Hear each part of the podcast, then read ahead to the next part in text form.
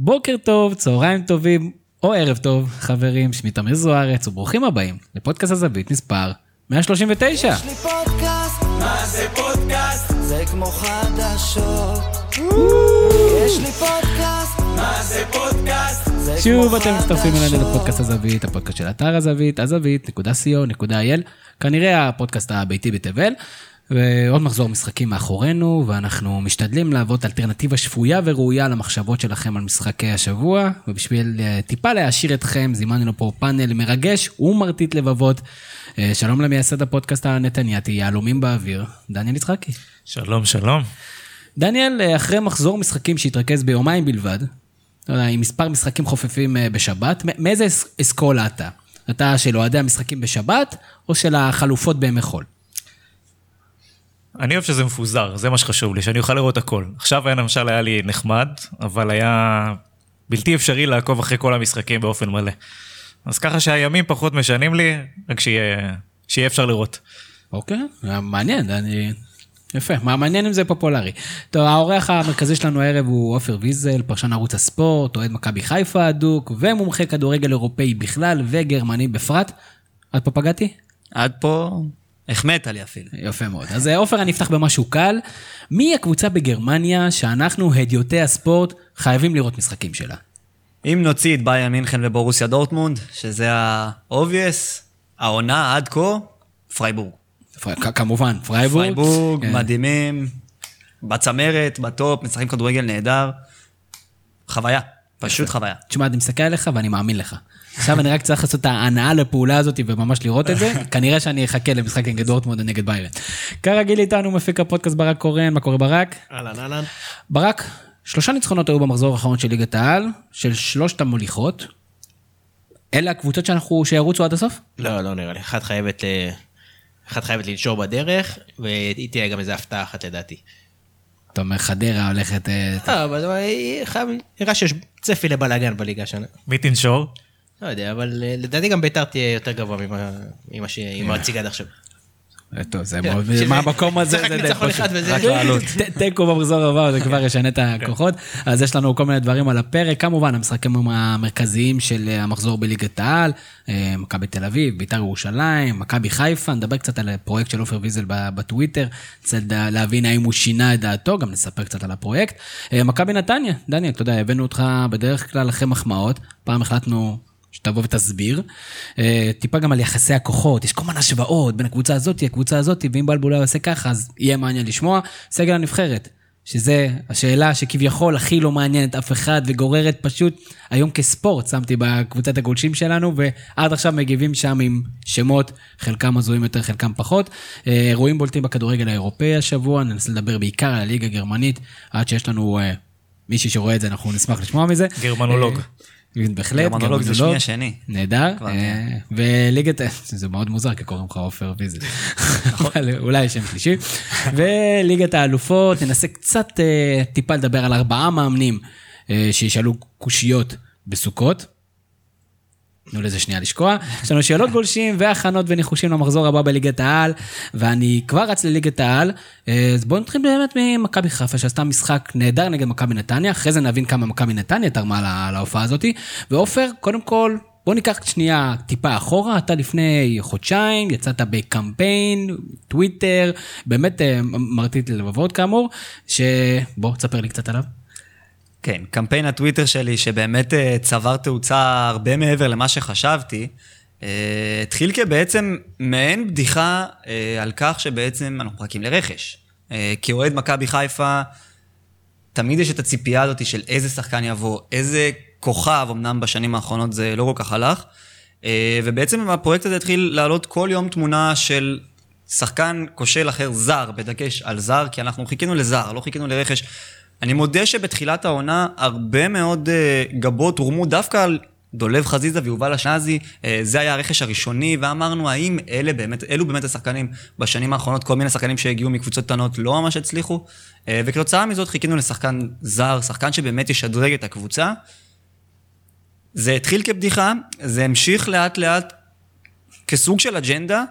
Uh, הכל כמובן היה בהומור, בלי, בלי כמובן uh, חלילה לפגוע במישהו, uh, אבל אם נדבר על הרכש של העונה, עד עכשיו אני חושב שמכבי חיפה עשתה רכש טוב, לא מצוין כמו שהרבה מאוד חושבים, עוד מוקדם גם לשפוט, אבל כן היה איזשהו אה, מחשבה לעתיד, מחשבה, או אולי נראה משהו שתוצאה של הפקת לקחים, אבל גם מצד השני צריך להגיד, עדיין היו חסרים, חסר שוער, חסר אה, בלם, עכשיו הביאו את סיינסברי באיחור, למה הוא לא הגיע מוקדם יותר? האם חיכו לו? יש עדיין המון המון שאלות, אבל אה, אם, אם ברק אה, או אתה, או מתעניינים בדעה שלי היום, אז אני כן... זה, בשביל זה הבאנו אותך. אז אני כן חושב, אני כן חושב שהרכש בסך הכל נעשה בצורה אה, טובה, והבעיות של מכבי חיפה הן לא ברכש היום. אז איפה הבעיות של מכבי חיפה, ברק? אם בכלל, אנחנו נדבר על הדברים הטובים שמכבי חיפה עשתה, לפחות הרבה. האחרון. יש עדיין איזה מקום שאתה אומר, תשמע, אם היה לנו את השחקן הזה והזה, מבחינתי הקיץ הזה היה מושלם, תמיד טוב. יש, תמיד יש, אין לזה סוף, כן, אבל בראייה כוללת, ואם אנחנו סופרים עכשיו את הכסף ובודקים, הסגל הזה הוא ראוי, הוא ראוי לצמרת הגבוהה מאוד. אה, הוא יכול להתמודד שוב, אני מדבר על הצד, ה... על הנייר, אי אפשר לדעת, אה, עוד לא ראינו מספיק משחקים, אבל הוא אמור להיות בצמרת הגבוהה מאוד, גם אם פה מגן, פה מגן שמאלי, או שם אה, בלם, או לא יודע מה, חלוץ, או לא, תמיד אפשר להוסיף עוד, אבל סגל מספיק טוב, ואמור לרוץ ראש בראש בצמרת הגבוהה, שוב, גם אם לא אליפות, להיות שם במשחק. להיות פקטור. נכון. ודיברנו על זה גם כן במהלך ה... שאלת מה חסר? חסר דברים לא מקצועיים, חסר, כאילו, גם מקצועיים, אבל חסר בעיקר תעוזה, או דברים אה, קצת יותר חוזק מנטלי, להאמין שאתה יכול לעוף, מומנטום, לרוץ קצת יותר אה, משחק. מה לגבי ירדן שואה? חסר מישהו שיסדר את זה, או, ש... או שזה בסדר ככה ואפשר להתמודד עם זה on the run? אחת החידות הכי גדולות במכבי חיפה, אני חושב, בתקופות, בתקופה הרעה בטוח, אבל זה, זה ירדן שואה. כישרון, שחקן נהדר, מספרים, הוא מביא, את ה, הוא מביא את עצמו למגרש, אולי אפשר יותר, אבל הוא מביא את עצמו, גם מבחינת מספרים וגם מבחינת נוכחות. השאלה, ראינו כבר שחקנים כישרוניים מאוד, יש שמות, לא חסר שחק... שמות, אה, גם לאחרונה צץ עניין של ראובן עובד, האם הוא לא יכול גם להגיע למצב שהוא יתבזבז? חידה ענקית, אה, אני חושב שעוד גם מוקדם לתת עליה תשובה, האם מכבי חיפה עושה הכל בשביל להצליח? כנראה ש... אני לא בטוח. תן לי, תן לי דוגמה, מה הכוונה? אני, אני, חושב, אני חושב שקודם כל צריך להביא איש מקצוע, שיטפל בו. קודם כל. אם אמ, אפשר שלא היה בהישרדות. בדיוק. ולא הוכיח מיכולת מנטלית שם. גם, גם ג'ובאני רוסו, אני כן רואה דברים חיוביים בהבאה שלו, לא כשזה התפקיד שלו, הוא ירדן שואה. זה לא, זו, לא, זו לא כן, משימה לג'ובאני רוסו. כאיש סגל לשאר הקבוצה למצבים סטנדרטיים, לאו דווקא למצבי חירום. שלו, אני חושב שהנוכחות שלו היא לא משהו שפוגעת במכבי חיפה, אני חושב שהיא יכולה לעשות רק טוב. שחקן מנוסה, שחקן עם אווירה חיובית, משהו שהיה חסר במכבי חיפה בשנים האחרונות. אה, מצד, מצד שני, הוא לא איש מקצוע. הוא לא פסיכולוג, הוא לא... בנושא של שואה, בלי לגרוע שום דבר מהאחריות של שואה, ושיש לו המון אחריות על המצב שלו, ואני מקווה שהוא מבין את זה, ויש את הצד השני של המועדון. איך שאני רואה את זה, הם, הם נזהרים מאוד לתת לו יחס מיוחד ולתת לו להיות, להרגיש שונה מאחרים, אבל אין מה לעשות, הוא מיוחד, הוא בא כמיוחד, גם מבחינת טאלנט וגם מבחינת אה, אה, אופי. תג מחיר.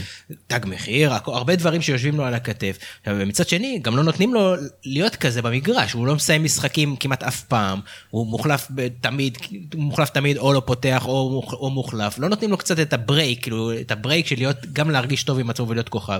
החלטת שזה השחקן שלך, והוא השחקן שלך, שהוא משחק טוב, רואים את זה, הוא בי פאר רמה לפחות מעל שאר השחקנים באיזה. תן לו, תן לו לרוץ, אני בטוח ששחקן שירוץ ויהיה הפי ויהיה שמח ויפקיע גולים, אז הוא פחות, אה, גם הם פחות יתרכזו בדברים שליליים וגם הוא פחות יתרכז. אני לא פסיכולוג, אבל אני לא בטוח שזה נכון. להפך, זה יכול להגביר את תחושת העליונות שלו מעל המסגרת. כן, דניאל. אני איתך, אני גם חושב, צריך לצאת פה צד... אה, לא, לא שומעים שאתה אומר איתך, עם מי? אני איתך, צריך לייצג פה עם תמיר, אני אומר, הכוונה שצריך לייצג פה שתי, שתי צדדים של הדבר הזה. מצד אחד אתה אומר, בוא, תן לו לשחק, לא משנה מה היכולת שלו, בגלל שהוא צריך לקבל איזה יחס מועדף מסוים. מצד שני, המועדון יש סטנדרטים מסוימים. יחס מועדף מקצועי. יחס מועדף מקצועית, מה זה משנה? אם הבן אדם לא טוב, לא תוציא אותו. כן, אבל לא ייתכן ש... ירדן שואה, לא ייתכן שבמשחקים האחרונים, שוב, צריך לבדוק את זה בסטטיסטיקה, לא, שהוא השחקן שמשחק הכי פחות דקות, או שהוא כל משחק החילוף הראשון, השני, השלישי. אני דרך אגב מסכים מאוד עם, עם ברק, עם התפיסה של, אתה החלוץ הראשון שלנו, בוא נריץ, אני דיברתי על זה שבוע שעבר על מכבי תל אביב, שדעתי, אם החליטו שצ'יקו אפואד הוא החלוץ, תן לו לרוץ כל כל הזמן. הזמן. עוד כוכבים, צריך לתת לו לשחק. אני מסכים, הוא צריך לא- אם הוא לשחק. לא עומד בהוראות הטקטיות של המאמן, אז שלא ישחק לא בכלל. זאת אומרת, מבחינתי זה 0 או 1. אם הוא כשיר וזמין ועומד בדרישות המקצועיות והדרישות האתיות והדרישות המקצועניות של הצוות המקצועי, הוא חייב לשחק לא, לדעתי ויכוח 90 על זה, דקות כל זה משחק. זה סטנדרט לכל שחקן אי אי פעם. לא. למה? כל השאר הם איזה אתה עומד- רוטציה, אם אתה משהו עומד כזה, בכל. הקריטריונים, אני אומר. שים אותו, לא, אני אומר, שים אותו, אם הוא עומד בדר, בדרישות הסף, הוא צריך להיות 90 דקות כל משחק, זו הדעה שלי. פחות טוב, עם צהוב, עצבני, כואב, עצוב, צריך מה להיות. הסיבה, בין- אני שואל אתכם, מה הסיבה שהוא מוחלף או או משחק פחות? או בגלל שהוא צעיר, וזה זה משהו עקרוני, בגלל הגיל שלו, הוא פשוט, כי אם הוא היה בן 25 אז לא היו מחליפים אותו כל משחק, או שהוא, או שהוא באמת מקצועית פחות טוב מאחרים. אני טוען בוודאות שהוא לא פחות מ... אני לא חושב שיש פה אה, מחלוקת בזה שהוא אולי השחקן הכי כישרוני במכבי מה- חיפה. אז מה הסיבה? אבל גם למרקו בלבול אין את המחלוקת הזאת, והוא עדיין בדרך כלל חילוף ראשון. אני שם שנייה בצד את הקטע הלא מקצועי. צעד לא מקצועי, תהיה מושעה, אל תהיה בסגל. אבל אם אתה בסגל, ואם אתה בסדר, אין מה להעניש אותך כ- כסיפור כזה על הספסל, או להוציא אותך חצי שעה לפני הזמן, תן לו לשחק 90 דקות, הוא איש של מספרים. מקצועית, מקצועית אין, אין שום סיבה להוציא את ירדן שואה. אני חושב שגם כשהוא על הדשא, גם אם הוא, גם אם ה... צריך להבין שנוכחות של שחקן על הדשא זה לא רק בבישולים ושערים, זה בלמשוך אליו שחקנים, זה בלעשות, בלעבור שחקנים, בלתת את המסירה הנכונה. אה, זה הרבה דברים, למשל גם ש, שצ'רון שרי עושה, ואנשים אומרים, אבל הוא עוד לא, הוא עוד לא כבש. הוא לא איש מספרים. אבל, אבל המסירות שהוא נותן, זה, המסירות שהוא מחלק שם לשחקנים, זה, זה פשוט לראות, כמו זה ליהנות שגם אם דור. מיכה לא יעשה בישולים או שערים, הוא יהיה חייב בדיוק. להיות אני 90 דקות מחזיר על אתכם. כנ"ל, אז, אז זאת הנקודה שלי, ש, סליחה שאני קוטע, אבל כנ"ל ירדן שואה. גם כשהוא לא כובש או מבשל, הוא חשוב, חשוב שהוא יהיה על הדשא, במיוחד למכבי חיפה, כשלא היה לה שחקן כזה הרבה מאוד שנים, שמסוגל מכלום לעשות מצב. עד שיש לך שחקן כזה, מקצועית, אין שום סיבה להוריד אותו. ועכשיו יש שניים. אני מחזיר אתכם כמה שנים אחורה, חלקנו הרבה שנים אחורה, לבית ספר, ושתמיד היה את התלמיד הזה הבעייתי והלא מרוכז, זה שעושה בלאגן וזה. עכשיו, מה הפתרון? מה היה הפתרון? שמורה תיתן לו בראש כל היום ותעיף אותו כל היום מהכיתה, או שיקחו אותו הצידה, ידברו איתו, ינסו לעשות איתו דברים אחרים, תנו לו ללמוד אה, משהו אחר, שיטה אחרת.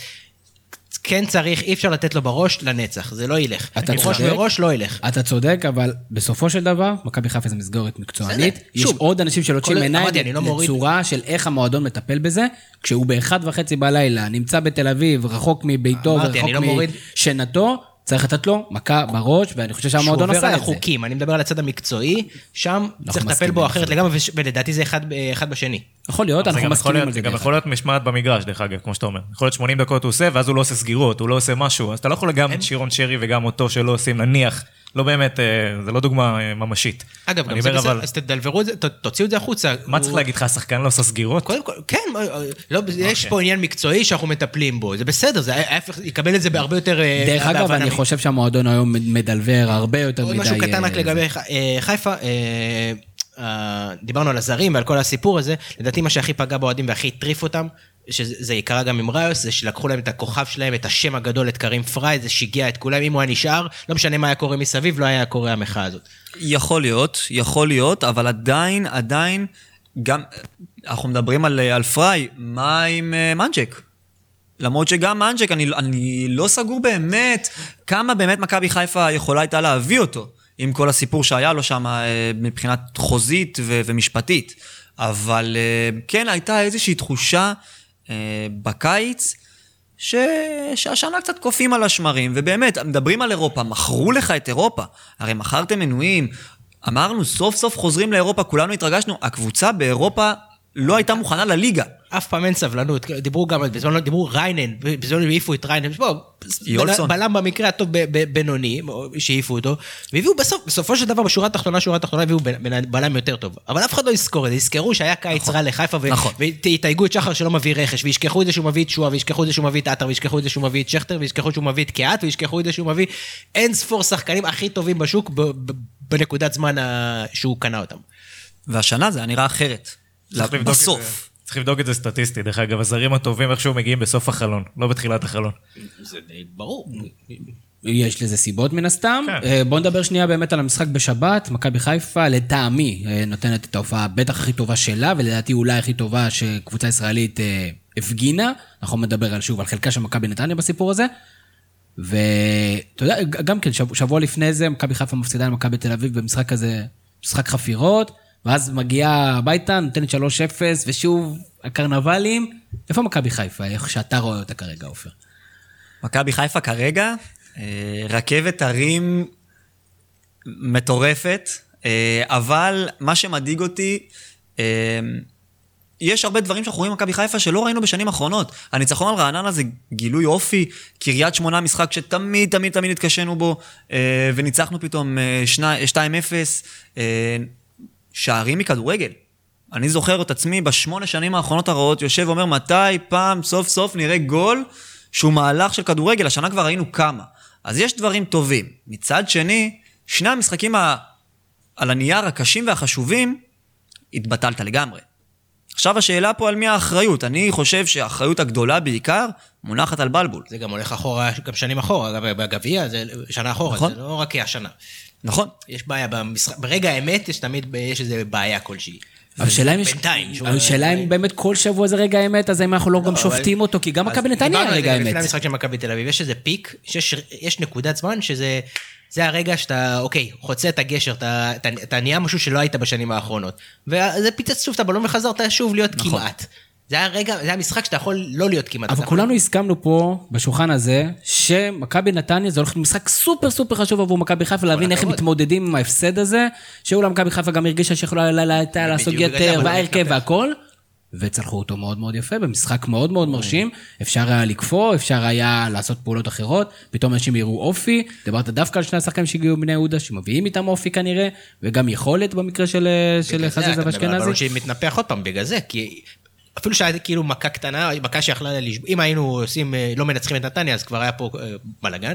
בגלל שכן יצאנו מזה ועוד יצאנו באיזו צורה מעוררת כבוד, אז שוב הבלון חוזר להתנפח עד, ה... עד המבחן הבא.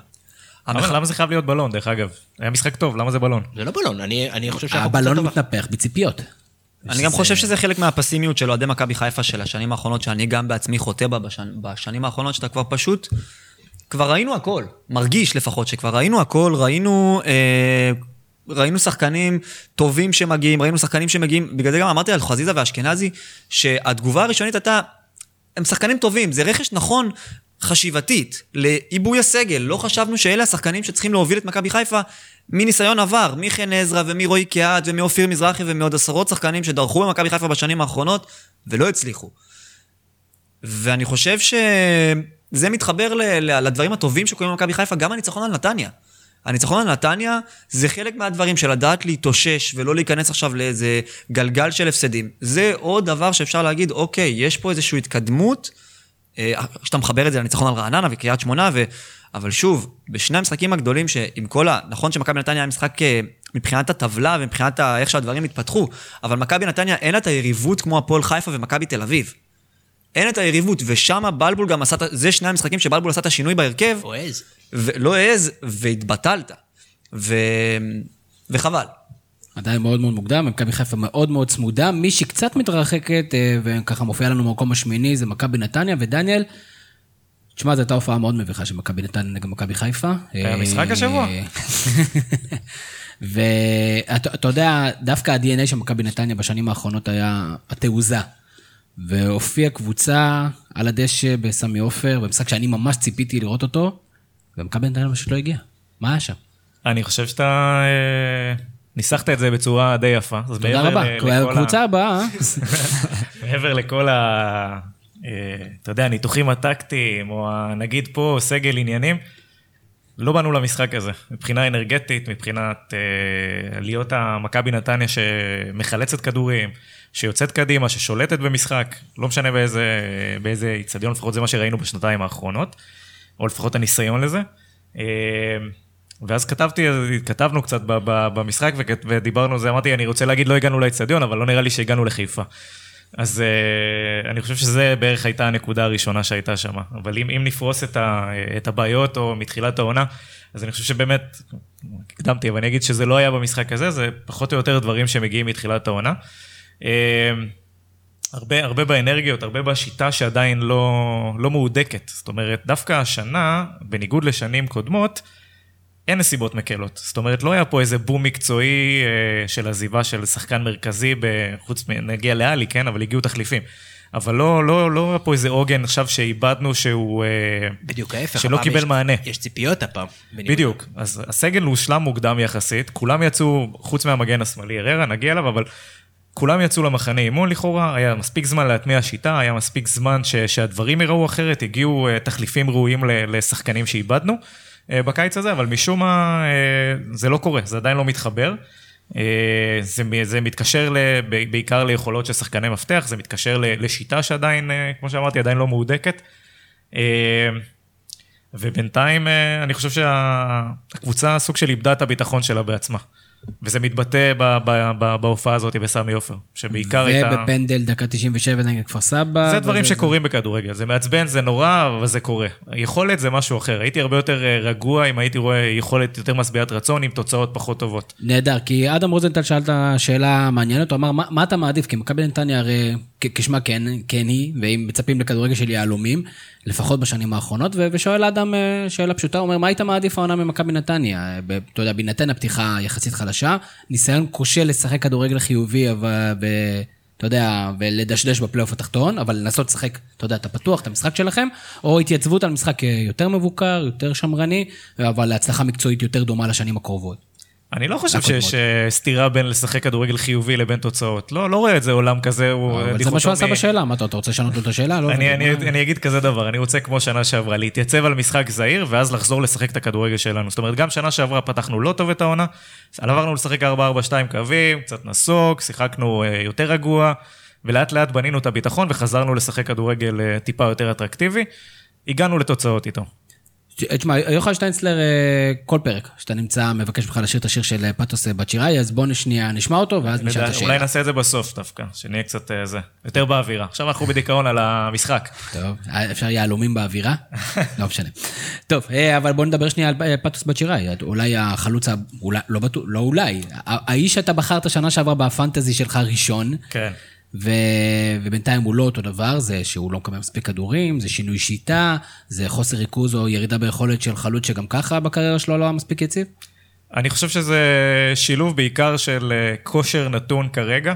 אה, זאת אומרת, גם שנה שעברה, אה, נתניה סיימה את העונה כקבוצה שאיימה שנייה בליגה, לדעתי, באיומים לשער, סליחה.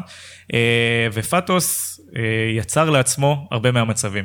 אני חושב שהשנה הכיוון היה די שונה, זאת אומרת, הבאנו שחקנים שהם כמו אה, רועי קהת או קניקובסקי, שצריך טיפה יותר לקחת על עצמו השנה, שהוא לכאורה שחקן מפתח שלנו, אה, כדי לספק באמת את הכדורים לפטוס, אה, וגם ניסינו לשחק השנה טיפה יותר אגפים, כדי לרווח קצת המשחק, אבל אני חושב שהכדורים עדיין לא מגיעים אליו, וזה יוצר אצלו תסכול מסוים, שמתבטא גם בכושר רע וגם בחוסר יכולת על המגרש כרגע. לא פשוט לשחק עם חלוץ תשע בכדורגל הישראלי, ראינו את זה גם עם קיארטנסון בתקופות מסוימות, אה, חלוץ שאין עוררין על היכולת שלו. אה, עופר, בית"ר ירושלים, עם מאמן שאתה מכיר טוב, ואני רק, אה, רק שאלה אחת, למה כולם מאשימים רק את רוני לוי, ואני לא שומע האשמות על אף אחד אחר? זאת שאלה מעניינת, האמת, למה דווקא רוני לוי, אבל אני חושב שרוני לוי הוא, הוא, הוא קצת שעיר לעזאזל. זאת אומרת, אה, גם במכבי חיפה, ו- ושוב, אני מדבר על האוהדים של מכבי חיפה, אבל גם אני הייתי חלק מאותן uh, הבעיות. היית בן עשר? לא, דווקא לא. אתה יודע איך הוא צועק שהוא בן עשר? לא, דווקא לא, אבל uh, אני זוכר את האליפויות היטב, אני זוכר, אני זוכר שגם הוא, גם באליפויות, הוא חטף לא מעט.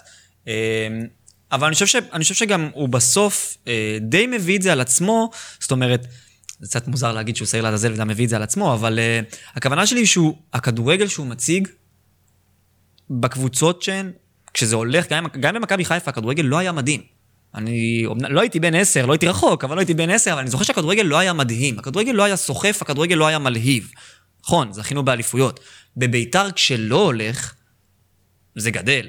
זאת אומרת, הכד... הכדורגל רע. חוטפים תבוסות, לא נראים טוב. למה דווקא הוא זה אני לא יודע. אני אעזור לכם. בשביל זה הביאו אותו, הוא שם, בשביל להיות הבן אדם שמצביעים עליו, שמשהו לא בסדר, מי יצביע? מי ירים את היד? חוגג? בניון? אוחנה? אבל כולנו... יכול להיות, אבל יכול להיות שהוא הגיע לשם. הוא שם, הוא פשוט בשביל שם. הבובה ושהיות המגן. הוא בא כדי להצליח, הוא לא בא כדי שיאשימו אותו, אבל- הוא טיפה יצא מהאור שלו לטעמי. ברור. בדיוק. ואני אני חושב שזו נקודה, א', אנשים לא אוהבים את רוני לוי המאמן. נכון. בוא נשים את זה על השולחן. אני אוהב. אתה, אתה מיעוט. ואני חושב שאנשים לא אוהבים את רוני לוי המאמן בגלל שהוא מבוקר, הוא שמרן, הוא הצל... לא היה לו הצלחות רבות בשנים האחרונות, גם הגביע עם מכבי חיפה לא נחשב לו לאיזו הצלחה גדולה, להפך. ואתה יודע, מה, מה שהוא עשה ברומניה או בקפריסין, השם שלו לא פרופורציונלי, לא תואם להצלחות המקצועיות שלו. אה, נכון, אי הצלחות. והוא עדיין אה, זה, והוא גם כן, איפשהו ב-DNA שלו, הוא לא DNA בית"רי, וזה אולי מתחבר למה שדניאל אומר, הוא מאמן מאוד שמרן, יסודי, מבוקר, בסיסי, פונדמנטלי, ולא... יפה, אהבת, אהבת, אחרי- אהבת. לא, בדיוק סיימתי את הפרק של הפסיכומטרי שלי, ובסופו של דבר, בבית"ר ירושלים זה מגיע עם כל הפנטזיונרים האלה וכל הדריבליסטים, שאתה יודע, מי שהרכיב את זה כנראה עשה קבוצה בפיפא ולא בדיוק קבוצת כדורגל, וכולנו עמדנו פה כמו הילד ההולנדי, צעקנו, חבר'ה זה לא יעבוד, חבר'ה זה לא יעבוד, ואז לא מבינים למה אתה בן חיים לא יכול לרוץ אחרי צ'יקו ופדו על חצי מגרש. אז למה רוני לוי אשם בזה? אני אגיד, אני, אני אתחיל. אני אגיד שרוני לוי נסחף טיפה אחרי כל הפנטזיונרים האלה, וברגע שרוני לוי יחזור טיפה, נקרא לזה, אפשר להסתכל אפילו על העונה הקודמת של בית"ר, בסדר? גיא לוזון לעומת ניר קלינגר, אוקיי? בא גיא לוזון, ניסה לשחק כדורגל מסוים, התקפי עניינים, הבינו לאט לאט שקודם כל צריך לייצב את השורות. בא ניר קלינגר, הרס"ר, לא יודע איך תקרא לו, אין אלי כהן השריף, אז ניר קלינגר הרס"ר. ובעצם אה, התחיל את המשחק בהגנה, הביא טל בן חיים, החזיר אותו להרכב, התייצבו טיפה, כמה אפס אפסים, כדורגל לא אטרקטיבי, ואז הם טיפה אה, חזרו לנצח. אני חושב שזה יהיה התהליך עם רוני לוי, וברגע שהוא יחזור לזה, למרות שהוא ישמע קצת שריקות בוז מהקהל, כי הם לא ינצחו 4 או 5-0, אז, אז נראה לי אז אני אגיד שיעשה להם שני יותר דברים טוב. על הדבר הזה, לפני שאני אתן לעופר להשלים. א', אני לא בטוח שיש לו כלים היום לקחת אחורה. ב', לא בטוח שבית"ר ירושלים במתכונתה, אם אנחנו הולכים שנים אחורה עם שני, לתקופת אלי גוטמן, בנויה לנצח 1-0 כל מחזור, הוא עדיין ימשיך לקבל שריקות בוז. זאת אמרתי. אומרת, השאלה אם הוא לא במולכות 22, ואין לו שום אופציה אחרת, כי גם אין לו שחקנים לעשות את המשחק הגנה הזה. אני חושב שאתה גם יכול לנצח אה, יותר מ-1-0 כשאתה משחק אה, מבוקר, או שאתה משתמש בכלים שלך נכון. אבל לשיטתך, מה הוא חשב? הוא יודע שהוא כזה, הוא יודע שהוא מאמן הגנתי, מה הוא חשב? שהוא יהפוך את, ה- את כל ה... את כל ה... את מה שהוא מאמין בו ופתאום יהפוך ל- להיות מאמן התקפי? הרי הוא, הוא יודע שהוא מאמן הגנתי, והשיטה שת, שהוא מתאימה לו היא הגנתית, והוא יודע שזה לא מתאים לקבוצה. אז גם מי שמינה אותו, אגב, יודע את זה. אז זה הכישלון של כולם. אני עד עכשיו לא יודע למה מינו אותו. כשהוא מינו אותו זה היה לי מאוד מאוד מוזר, כי לא חשבתי שזה מתאים לו. אני חושב ש... שבסוף אבל הסגל של בית"ר ירושלים נבנה, לפחות לאיך שאני רואה את זה, על מיכאל אוחנה. הוא נבנה על שחקנים שישחקו לצד מיכאל אוחנה, אה, וזה התפוצץ להם בפנים. אבל זה הימור- מיכאל, פסיכי. זה הימור פסיכי, אני מיכאל מסכים אוחנה הוא לא. שחקן מוכח בליגה, בוא נשים דברים בפרופורציות. נכון. שחקן סופר נכון. כישרוני שלא אני לא אומר הצליח שזו הייתה החלטה נכונה לעשות את זה, אבל אני חושב שככה זה נראה. זה, זה נראה כאילו מיכאל אוחנה היה אמור להיות המרכז, אה, ומסביבו כל, כל שחקני החיזוק. זאת אומרת, שחקני העזר למיכאל אוחנה. אה, ככה זה נראה, ככה זה מרגיש, אה, וזה מרגיש שהם גם קצת לא יודעים מה לעשות עם עצמם עכשיו. זאת אומרת, זה מרגיש כאילו בביתר ירושלים הגיעו לאיזה מבוא, מבוי שהם פשוט לא, לא יודעים איך לצאת ממנו, הם פשוט... לא, לא לשם כיוונו. ועדיין, ברמת הליגה יש להם כלים חזקים מאוד מאוד מאוד מאוד. אני הם, לא יודע עד כמה הם חזקים. לטופ פור. אה, יש שם עלי מוחמד, יש שם- קינדה. עלי מוחמד, השחקן הכי טוב בליגה. יש שם מפלצות כדורגל ברמה המקומית. באמצע, בתפקידו. הסכמה, הסכמה בצד הזה של השולחן. אה, אני, אני איתך, אני לא חושב שיש פה מה לקבוע שום דבר. כאילו, זאת אומרת, שתי ניצחונות ואתה כבר למעלה. אין פה, אף אחד לא פה קובע. בלם בכל נקודת בוא, זמן. ו- לא מגדילים, לא מגדירים פה לא, כישלון. הוא לא יכול עד חלון העברות, וינואר זה, זה רחוק. זאת אומרת, אני לא רואה את בית"ר ירושלים עושה שינויים, ב... שינויים בסגל, אני לא רואה את אה, חוגג כאיש עסקים, שמבין שהוא לא הולך לפגוע בתחזיות הכלכליות שלו כרגע, הולך לאיזו הרפתקה כלכלית, אני מאוד אופתע אם כן. ואני לא רואה את בית"ר ירושלים יוצאת מהגלגול הזה לריצה, זאת אומרת של מומנטום בר קיימא הם- לאורך זמן. אם הם אה, ינצחו ביום ראשון, טפו טפו טפו חס וחלילה, אה, את מכבי נתניה. כן, אז אני אומר חס וחלילה. כן, כן, אז לא, יש להם אחרי זה הייתה לדעתי... לי הכרה יש- בנושא יש הזה. להם לדעתי את נס ציונה. אה, אם אני לא טועה, לא סגור על ההגרלה אחד אחרי. אחד, ואז אתה יכול לייצר פה רצף חיובי. וזה... שמע, ביתר זה. קבוצה של גאות ושפל. יצא פה נראה, רצף של שתי ניצחונות. אין פה הרבה אה, קבוצות טובות, יש הרבה קבוצות ממושמעות טקטית, שהן בדיוק הקבוצות של בית"ר ירושלים תתקשה איתן, ראינו את זה נגד רעננה, ראינו את זה נגד הפועל חיפה, ראינו, זה, זה קרה, זה בדיוק שתי קבוצות הכי מושמעות טקטית בליגה, שפשוט ניצחו את בית"ר. שלא היית מאמין, היית אומר בואנה, זה, זה, זה בהגרלה בהזמנה. אני עדיין גם בתוך ה-4-0 הזה שאתה תדבר עליו, עדיין ראו שם כישרון, עדיין גם בחלק התקפי, הם קבוצה עדיין עשו כישרונית. ציר- צירופי מסירות, הם עדיין, חסר שם הגנה חד משמעית וחלוץ. הם לא אנחנו בעטו מדברים לשער, על. המשחק? מה? אנחנו מדברים על המשחק כבר? בוא, בוא נדבר על המשחק. תמיר פה חוגג עדיין. מה אתה רוצה? לא, כי אפשר לחלק את המשחק הזה לשתיים. בוא, לא היה פה- לא הייתה פה, אה, אתה יודע, תבוסה, זה לא היה מסוכנים. 4-0 במחצית, כן? זאת נכון, אומרת, היה 1-0 ההבדלי רמות. ההבדלי רמות היו, לא היו כזה נראים במחצית הראשונה. התפרקות. הייתה פה התפרקות מנטלית. לא הייתה פה זה התפרקות עוד של יותר יכולת. חמור, זה עוד יותר חמור. מסכים איתך, אבל זה משהו אחר. זה גם יכול להיות נקודתי, וזה גם יכול להיות משהו, תופעה. לא יודע אם עדיין מה. זה בית"ר ירושלים, זו תופעה, אני, אני יכול לחתום על זה. זה. אתה רואה גם כן איך השחקנים מגיבים אחרי 1-0 ואחרי 2-0, הטעויות שהם עושים, האגרסיביות, הם התחילו לעבוד בשחקנים. עכשיו, עם, עם שופט קצת יותר אה, רגיש, הם לא מסיימים עם, עם, אה, עם אה, 11 שחקנים. וזה קורה, קורה להם כמעט בכל הפסד. נגד רעננה הם גם קיבלו כרטיס אדום שם עם קון שהתחיל לריב, עם פלומן, ובוא נגיד, העבר עושה להם קצת חסד בינתיים בשלב הזה. בית"ר ירושלים קבוצה כרגע עצבנית, אין אף אחד שבאמצע במגרש שיודע להרגיע את הדברים. הקפטן, איימינדר, בעיניי, ואני בטח לא אובייקטיבי בעקבות המשחק הזה, הציג משחק תיאטרלי, יתר על המידה, שרק גרם לכל ליבוי היצרים הזה. הייתי אומר אה, UFC, אבל זה יותר WWE. עם ההצגות. משהו כזה, כיותר הקאמרי, ואני חושב שכרגע אין מישהו על המגרש שיבוא וירגיע את הסיפור הזה, ויש שם הרבה עצבים, ונכון, בית"ר ירושלים היא קבוצה אה, כישרונית, כרגע ללא שום תכלס, הם אפילו לא בועטים לשער, אז גם אם עושים איזה דאבל פאס, הם לא בועטים לשער. הביתה הראשונה לשער הייתה פנדל. אני לא חושב שהיא כזאת מוכשרת כמו ש... זאת אומרת, אני לא נפלתי מהסגל שחקנים, שלהם. אתה צודק, יש שם שחקנים מוכשרים, זה לא מה שהם כקבוצה, קבוצה מוכשרת. גם לא שחקנים מוכשרת. מוכשרים, אם אתה משווה את הסגל שלהם למכבי תל אביב היום, אני, אני כן חושב שהוא נופל מהם. הוא הוא אולי נופל, אבל... הבגרות הוא- הוא- שם. בוא, עזוב את מכבי תל אביב. הם- גם מכבי חיפה, אז- אני לא לא, יש בטוח, אני לא בטוח. קונטה, עלי מוחמד, קינדה, מיכאל אוחנה. גם קינדה, אבל עם כל הכבוד לקינדה. ואני מעריך אותו מאוד את קינדה, זה עדיין... הוא שחקן מאוד מוכשר, אבל הוא עוד לא מכיר. שחקן... אה, כן, אבל אני חושב שהוא עוד לא שחקן, הוא לא שחקנים בשל. עם יסודות הגנתיים. זה פשוט ככה, אין שחקנים שהם חושבים שנייה אחורה לפני שהם חושבים קדימה, ואז כשאתה רץ ארבעה חמישה שחקנים קדימה, לא סתם מכבי תל אביב או מכבי חיפה או הפועל באר שבע, קבוצות מאומנות, לא לא עם כולם למעלה, יש סיבה. וב-2-0 כולם עלו כל הזמן למעלה, וזה היה יונתן כהן וצ'יקו, פשוט יכלו לרוץ במהלך המגרש כמו איילות שלוחות, ובואו נדבר על זה שנייה גם על מכבי תל אביב, המושמצת, הזה, ודרך אגב, די בצדק, אני האחרון שיבוא ועכשיו יסנגר על מכבי תל אביב של פתיחת העונה, חמישה מחזורים, דן נוסף גשר, זה... למה אתה אומר המושמצת? בוא נתחיל מזה. מי משמיץ אותך? הוא רוצה שנגיד כוכבית. מי משמיץ? היא יחסית מושמעת, מי? מי משמיץ? זה זה סיפור שאתם מספרים לעצמכם. מי טקטיקה, משמיץ אתכם? טקטיקה של מי מוריניו. אומר שמכבי תל אביב... מי... אני, ישבנו פה בפודקאסטים מתחילת העונה, ו-90% מהפאנל לא. חוץ אמר שמכבי תל אביב לוקח אנחנו- מקום ראשון. אנחנו לא אין משמיצים. אחד בתקשורת שלא אומר שמכבי תל אביב הקבוצה הכי טובה. אתם מכניסים לכם לראש שמישהו משמיץ אתכם, ואתם מאמינים בזה. אני חושב טקטיקות. של מוריניו, צריך לייצר יש אויבים. פה איש תקשורת, מכבי תל אביב אה, מושמצת? הוא לדעתי יגיד כן, כי באיש- בתקשורת שלו, לדעתי כן היא הושמצה.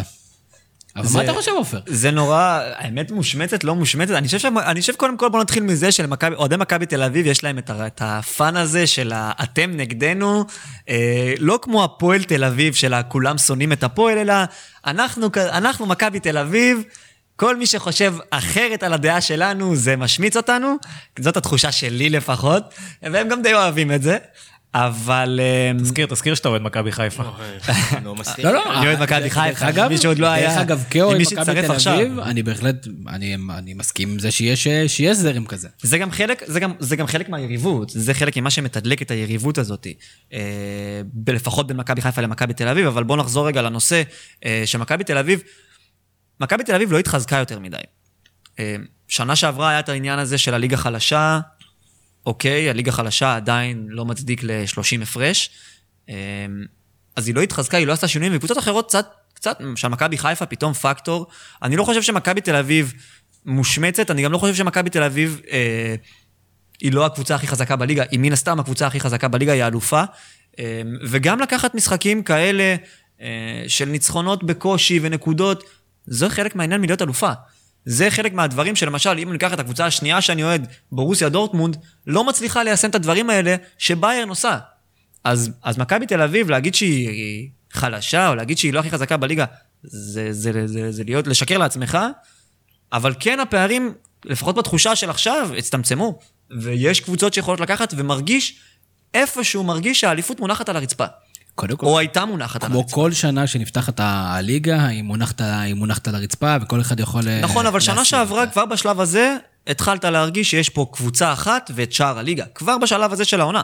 דרך אגב, אני לא חושב שבמכבי תל אביב חשבו כך, גם אולי, אני מדבר, אני מדבר מהצד. אני חושב שלא צריך, אה, לא יודע, קראת לזה השמצות או משהו כזה, אין פה מה להסתיר. מכבי תל אביב לא ביכולת של הסגל שלה עד עכשיו, היא לא מממשת את הפוטנציאל שלה. היא משחקת מספיק טוב, והיא מספיק חזקה כדי לנצח בינתיים את כל המשחקים. שוב, אני, יש לי קצת... ב- אז לא- אני לא אחלוק על זה, קודם כל כל כן. מממשת 13 מתוך ה- לא, לא, לא, לא 15. מבחינת יכולת אני מדבר, לא מבחינת הקצב צבירת אני חושב, נקודות. דרך אגב, שהמשחק בטדי, גם יגידו, מכבי תל אביב לא שטפה את הדשא, אני חושב שהיא עשתה בדיוק מה שקבוצה צריכה לעשות במשחק חוץ קשה. הייתה על היתרון מסוים במחצית הראשונה, השיגה את השער שלה, ומאותו רגע לא הסתכלה אחורה. נכון, זאת מראה על דומיננטיות תשמע, משמעותית. יש לה יתרון אדיר שהאוהדים שלה, ואני לא, ההפך, אני אומר את זה לחיוב, הם מוכנים, יש להם את הסבלנות גם תוך כדי משחק, לשבת, לקבל את זה שהמשחק פחות הולך ולחכות, והם יודעים שהגול יגיע. אוהדי מכבי חיפה לדוגמה, כי זה מה שאני מכיר, בדקה 17 כבר שורקים בוז למשחק הזה. לא, אבל לא באצטדיון טדי, לא במשחק חוץ בטדי, אתה אתה. מבין שזה יהיה ב- גם אתה במשחק מדבר עם מבוקר אוהדים, אני מסוים. מדבר איתך גם עם אנשים אוהדים, אתה אתה מבין שגם אם היכולת פחות טובה, הם עדיין יגנו על הקבוצה והם לא יגידו, "אה, בלבולה, כאילו, כי הם מבינים שיש... כל עוד- כל את. הנקודות, בסדר, נכון, עוד את הנקודות, יש מספיק סבלנות כדי לקיים תהליכים, זה חלק מהעניין. אני, אני גם חייב להגיד, בסופו של דבר, לקבוצות כמו מכבי תל אביב, כמו מכבי חיפה, כמו בית"ר ירושלים, יש כל כך הרבה קהל. ו- ו- ובתוך הקהל הזה יש המון המון רב- רבדים וגוונים, ותמיד אפשר למצוא איזה ציטוט בקבוצת פייסבוק, שאתה אתה פשוט אתה מסתכל ואתה, ואתה לא מאמין. אז מהבחינה הזאת, מכבי תל אביב, פתיחת עונה מצוינת, חמישה מחזורים, 13 נקודות, אה, 13 נקודות, תיקו אחד, וגם הוא באותו משחק בני יהודה, היכולת תשתפר, לא לשכוח, מכבי תל אביב יש המון שחקנים פצועים עדיין, חד משמעית. משמעותיים. איך ינהלו את זה? גם שאלה. שאלה בהחלט. הסגל לא קטן מהשנה שעברה, הוא כן, כמו שאמר עופר, מעט נחלש. אל בסופו של ת- אל דבר תשכח שיש פה המון פחד של מישהו לא אוהד מכבי תל אביב, ששנה שעברה תקרה עוד פעם. לחלוטין. ומחכים, כל- נאחזים בכל פיפס שהוא כדי לקוות ולהגיד, אוקיי, השנה הקודמת לא תקרה שוב. וזה זה השיח בגדול. אף אחד בליגה, חוץ מכם כמובן, וזה לגיטימי, לא רוצה שהעונה הקודמת תחזור. אני רוצה להגיד ברוך הבא לניקוליץ', שלא נשכח את זה. ניקוליץ' וגולס, אני מקווה מאוד שיישארו בריאים, ושגם נראה קצת כדורגל מהם, לפחות אני מקווה. אה, בואו נדבר שנייה על סגל הנבחרת, שזה הדבר, כמו שאמרנו, הדבר המטורף ביותר, זה לא מעניין אף אחד, אף אחד לא יודע מתי זה הולך להתפרסם, ואז כולם מתלוננים על סגל הנבחרת. דניאל, תגיד לי משהו חיובי על סגל הנבחרת. קודם כל אני אתחיל בזה שזה לא מעניין אף אחד חוץ מדור מיכה. אתה חושב שזה כזה מעניין את דור מיכה, או שזה מעניין את ברק על דור מיכה? יכול להיות. לא, אני לא חושב אבל שיש שחקן שמזומן לסגל הנבחרת. והוא לא, לא מת להיות שם. אני בהחלט. חושב שיש. אני. חושב שמי שיודע שהוא לא הולך להיות משמעותי, בטח בעונ... בטח דור מיכה, כן. או, מישהו בסדר הגודל של דור מיכה, ואין לנו הרבה כאלה בליגה, במידה ואתה לא מתכוון להשתמש בו, כן. בכמות דקות סבירה, הוא אומר, תן לי את המנוחה שלי, כי אני אצטרך את המנוחה, הוא דרך אגב, אני לא שיחק בטדי כי הוא פצוע. אז עכשיו יש לו מנוחה ואשל בווינה לקניות. אחי, יותר, מ- יותר טוב מזה? אני חושב שברוך השם, דור מיכה, לדעתי הוא בסדר. אה, אבל תן לי, תגיד לי משהו חיובי על ה... על איזה... אני, אני אוהב את, ה, אה, את, ה, את הדבקות של הרצוג באותו סגל עם שינויים מינוריים. זאת אומרת, מבחינתי, קבוצות חלשות, ונבחרת ישראל היא קבוצה יחסית חלשה, צריכה ל, ל, לחזק אה, או לשמר אלמנטים שהם אה, מתבטאים בתיאום, בקבוצתיות. ב- זה, זה, ה- זה היכולות החזקות שלנו מול קבוצות אחרות. זאת אומרת, אנחנו לא ננצח אותם בכישרון. יכול להיות בכישרון נקודתי, כך מנור סולומון, לא משנה, נקודתית באמת. אבל הנקודות חוזקה שלנו, אה, וזה זה חוזר על עצמו. זה ערן זהבי והקבוצתיות.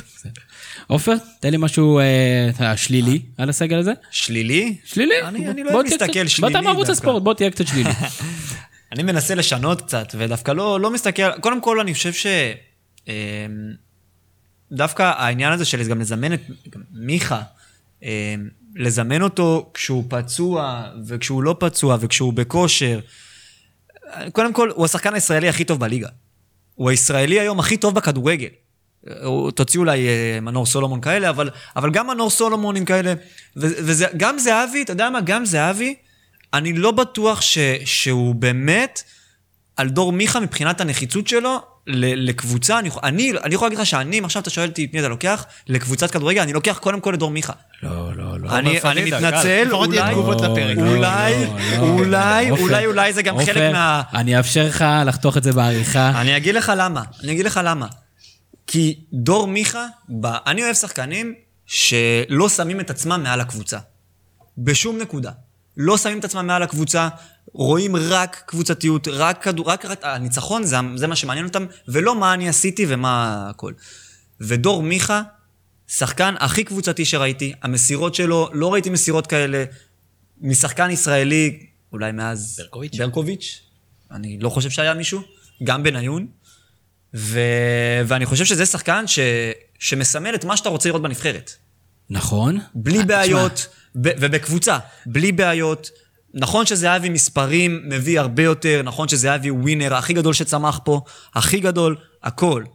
אבל אם בוא נוציא אותו רגע, בוא נסתכל שנייה על דברים שהם מעבר, אני לוקח את מיכה. תשמע, זו השוואה קשה לי. כן, כי כן. דור, כי דור מיכה זה, זה השחקן האהוב עליי, כאילו, באמת, אחד ה... מהיום שהוא עלה לבוגרים. ההבדל הוא שדור מיכה לא העניק לך את הרגעים שזהבי העניק לך. זה ההבדל ביניהם. אז בקטרגל, בקטרגל אני אקח את דור מיכה, בכדורגל אני אקח את זהבי. אחלה. אני... תשמע, ערן זהבי הוא הוא עילוי, אני מסכים. הוא הווינר הכי גדול שהיה בכדורגל הישראלי, אבל לא צריך להשוות ביניהם, וכרגע הרצוג לא בונה על דור מיכה. וזאת הבעיה שלי, כי באמת... איזה מוסר בנבחרת יש יותר טוב מדור מיכה? אבל אני אפילו לא, בטוח שזה... אבל איפה הרצוג משחק עם דור מיכה? זו השאלה. זה לא משנה. תקשיב, קודם תבנה עליו ואז נראה איך, אבל... אני נתתי לעופר לדבר כי אני מריץ את הקמפיין הזה בפלטפורמות אחרות כבר יותר אנחנו ערים לזה. זה מציק לי, לא כי אני אוהד דור מיכה הכי גדול, כי יש את השחקן הכי טוב בליגה, שיהיה בסגל. בסגל. אף אחד לא מבקש ממנו להיות בהרכב, אם הוא לא מתאים לך מקצועית, או למערך מסוים, אין בעיה, שים אותו כמחליף. הערכים משתנים תוך כדי משחק, סיטואציות משתנות, אתה צריך גול, אתה צריך התקפה. אין סיטואציה שדור מיכה לא יכול לעזור לך מתישהו בקמפיין באיזה נקודת זמן. ולא יכול להיות שהשחקן הכי טוב בליגה לא בסגל. אז עכשיו שהוא בסגל. מקודם אמרת ששחקן כמו מיכה מתבאס מזה. אני אמרתי. כאילו, אתה אמרת, אני אומר סליחה. שב-2020, בואכה שגרה 2020, שכדורגל נבחרות הוא לא, הוא לא מה שהיה פעם, יש סיטואציות שהדבר הזה יותר מזיק לשחקנים, או רצון של שחקנים, אם זה פציעות, שמע, מדובר בסכומים אדירים, אם אין לך פשן לדבר, ואם אתה בא לא ב-100% או באיזו שאיפה להתקדם לאנשהו בעזרת הנבחרת, אני רואה אנשים שיכולים להתחמק מזה. אני בטוח שצובט למיכה שהוא לא היה במשחקים. אני רק אומר שעצם זה שזימנו אותו כרגע זה לא עושה אותו מאושר, הוא יהיה מאושר אם הוא ישחק דקות משמעותיות. אם הוא יהיה פקטור. זה, זו, זו הדעה שלי. אני יכול אבל להגיד משהו חיובי גם על הנבחרת? בטח. אני אמרתי רק את השלילי, אני רוצה גם להגיד משהו חיובי. אמנם זה קצת יישמע לא אובייקטיבי, אבל אני מאוד מאוד מבסוט מהזימון של חזיזה. אני, כאוהד מכבי חיפה, אני חושב שהוא הרכש, בעיניי, שוב, אתם אולי, זה, אבל בעיניי הוא הרכש הכי טוב בינתיים של מכבי חיפה. שוב, לא מספרית, אבל מה שהוא מביא מסביב. ואני חושב שזה מסוג השחקנים שצריך כבר להתחיל להריץ אותם, כי עם כל הכבוד לשחקנים כמו זהבי, אה, וכל הליגיונרים, אתה יודע, ביברס נטחו ושחקנים כאלה, אנחנו צריכים לחשוב קדימה. וזה שואל... אחד הדברים שהרצוג כן עושה. אני חושב שזה מוקדם מדי, אבל uh, כאילו הוא לא עשה משהו יוצא דופן, וזה... כמו שפיקרתי שחקנים אחרים שבאו אחרי משחק אחד או שתיים, גם זה קצת מרגיש לי מוקדם מדי, אבל uh, אתה יודע, אני... אני אגיד לך, השאלה היא מה זה מוקדם מדי, הוא בן 20 גיל או לא, לא, או מבחינת איכות? מבחינת זה שהוא לא... עקביות. הוכיח את עצמו מספיק כדי ל... אני חושב שהעונה שעברה הוא היה נהדר, והוא פתח את העונה הזאת, והעונה הזאת לא קל לפתוח את העונה כשאתה בא פתאום למכבי חיפה, זה לא קל, ואני חושב שהוא בינתיים עושה את זה אני טוב. חושב שהוא פשוט נותן הרבה אופציות בהתקפה, הוא יכול לשחק בכמה תפקידים, וזה יכול, אולי אני חושב הרצוג שהוא אוהב את זה. מאוד פעיל, הוא מאוד אה, אני- תזזיתי. אני חייב להגיד שהזימון שלו קצת מפתיע אותי, כי דולב חזיזה כרגע במשחקים שנתנו לו לשחק, זאת אומרת שלא היו אגרסיביים איתו, הוא היה טוב, והוא בכלל שחקן שאני מאוד אוהב. במשחקים נגד הפועל חיפה ומכבי תל אביב, שהמשחקים היו קצת יותר באינטנסיביות גבוהה, הוא די נעלם. והייתי נותן לו עוד כמה, והוא גם לדעתי כרגע לא מתאים לשיטה של לא הנבחרת, ישחק. שמשחקת לא, על אני בגלל תוהה. זה שיית קישור חזקה. אבל בגלל זה אני חושב שזה זימון טוב כדי להתחיל להריץ אותו. לא בשביל לשחק- הוא לא צריך לפתוח. חשבת ככה גם על אה, אלון אלמוג? לא יודע, כי אילון אלמוג יותר צעיר. זה אותו דבר, אבל. זה אותו דבר. אני לא, לא בטוח. אני אני- חושב שלגיל יש, יש. למרות ששוב, גיל זה, בינינו זה רק מספר, אנחנו רואים באירופה שחקנים בני 19 מככבים, אה, ופה בארץ אומרים עליהם שהם ילדים. אבל אה, אבל עדיין, אני חושב שיש הבדל עדיין בין אלון אלמוג- ששיחק אה, מעט מאוד משחקי אה, ליגה. אני חושב שדולב חזיזה נתן לא, אבל עונה רק ברמת, מרשימה ה... בבני יהודה. רק ברמת העיקרון. זאת אומרת, אם יש שחקנים שאתה חושב שתבנה עליהם לה... לה... להמשך, פשוט תיתן להם להרגיש את הנבחרת, זה הכל. אז אחת מהסיבות שהבאנו את עופר זה גם לדבר קצת על כדורגל אירופאי, ואנחנו רוצים קצת לשמוע על הליגה הגרמנית, אתה יודע, אנחנו כל הזמן שומעים שהליגה הגרמנית זה הליגה הכי מעניינת באירופה, הליגה אה, עם הכי הרבה שערים, הכי הרבה קהל, אנחנו רואים מפגני עידוד אה, יוצאי דופן. בוא תספר לנו אה, חמישה דברים שאנחנו חייבים לדעת על הבונדסליגה. חמישה דברים. אתה יכול לעשות ארבעה ושישה, זה גם בסדר. אוקיי. עוד לא סופר פה. קודם כן. כל, אמ, כן, מספר שתיים. מספר שתיים. אמ, אני חושב, בוא, זה, זה מתחלק לכל כך הרבה מאוד דברים. אני חושב שהדבר המרכזי והגדול ביותר שמשפיע על הכדורגל הגרמני והופך אותו למעניין, אמ, זה החוק של ה-50 פלוס אחת, שהרבה אנשים לא מכירים אותו, אה, מה שאומר שבעצם האוהדים מחזיקים ב-50% מהמניות פלוס מניה, מה שבעצם מאפשר להם אה, קצת לשלוט במועדון, זה לא בהכרח אה, בטוטליות, אבל אה, כמובן בוחרים נשיא, כל מועדון והדרך שלו, אבל זה מאפשר להם להשאיר את הכדורגל למען האוהדים. אה, עוד דבר שאולי לא ידעתם, למשל, זה שחוק בונדסליגה, כל כיסא באיצטדיון חייב להיות מקורה. מכבי, ת- 2019 בונים את בלומפילד, אין גג. שלושה ימי גשם בשנה זה התירוץ. נכון, אנחנו לא גרמניה, אנחנו לא אירופה, ועדיין. או, מה, מה, מה אם יהיה משחקי צהריים ויש שמש? אה, ובכללי זה פשוט, ב, בגרמניה באים למען האוהד. אה, כרטיס של משחק יכול לשמש גם ככרטיס לרכבת. אנחנו יכולים רק ללמוד מהגרמנים, אני לא, לא ברור לי איך... אה, אני מניח שעושים דברים, אבל לא באמת. היית חייב להכניס את הנושא הזה של הרכבת, נכון? חייב. הפעם הראשונה אני קצת חששתי שם, אבל אה, לאט לאט אתה משתחרר. אה, אבל הם עושים הכל כדי שהאוהדים יבואו למגרשים. הכל. והכדורגל הוא למען האוהדים, הקבוצות שם נבנו והוקמו בשביל אוהדים. דורטמונד קבוצה של קוראי פחם, שלקה, אה, כנ"ל. הם, הם נבנו למען המפעל של אותו, של אותה, אותו העיר. והקבוצה, ואתם... החיבור הקהילתי. להסתובב בדורטמונד ביום של משחק, גם אם זה נגד המקום האחרון בטבלה, עזוב, גם אם זה קבוצה מליגה שלישית בגרמניה, אה, במשחק גביע, כל העיר דגלים של דורטמונד. כל העיר. אתה הולך, אין, אין, אין פה, אין שם שום דבר אחר מעניין. ו... מחברים את זה עם כדורגל טוב. שזה... אבל, זה, אבל דורטמונד לא הציגה כדורגל טוב לאורך כל השנים. דורטמונד הייתה על סף קריסה ועדיין הקהל הגיע.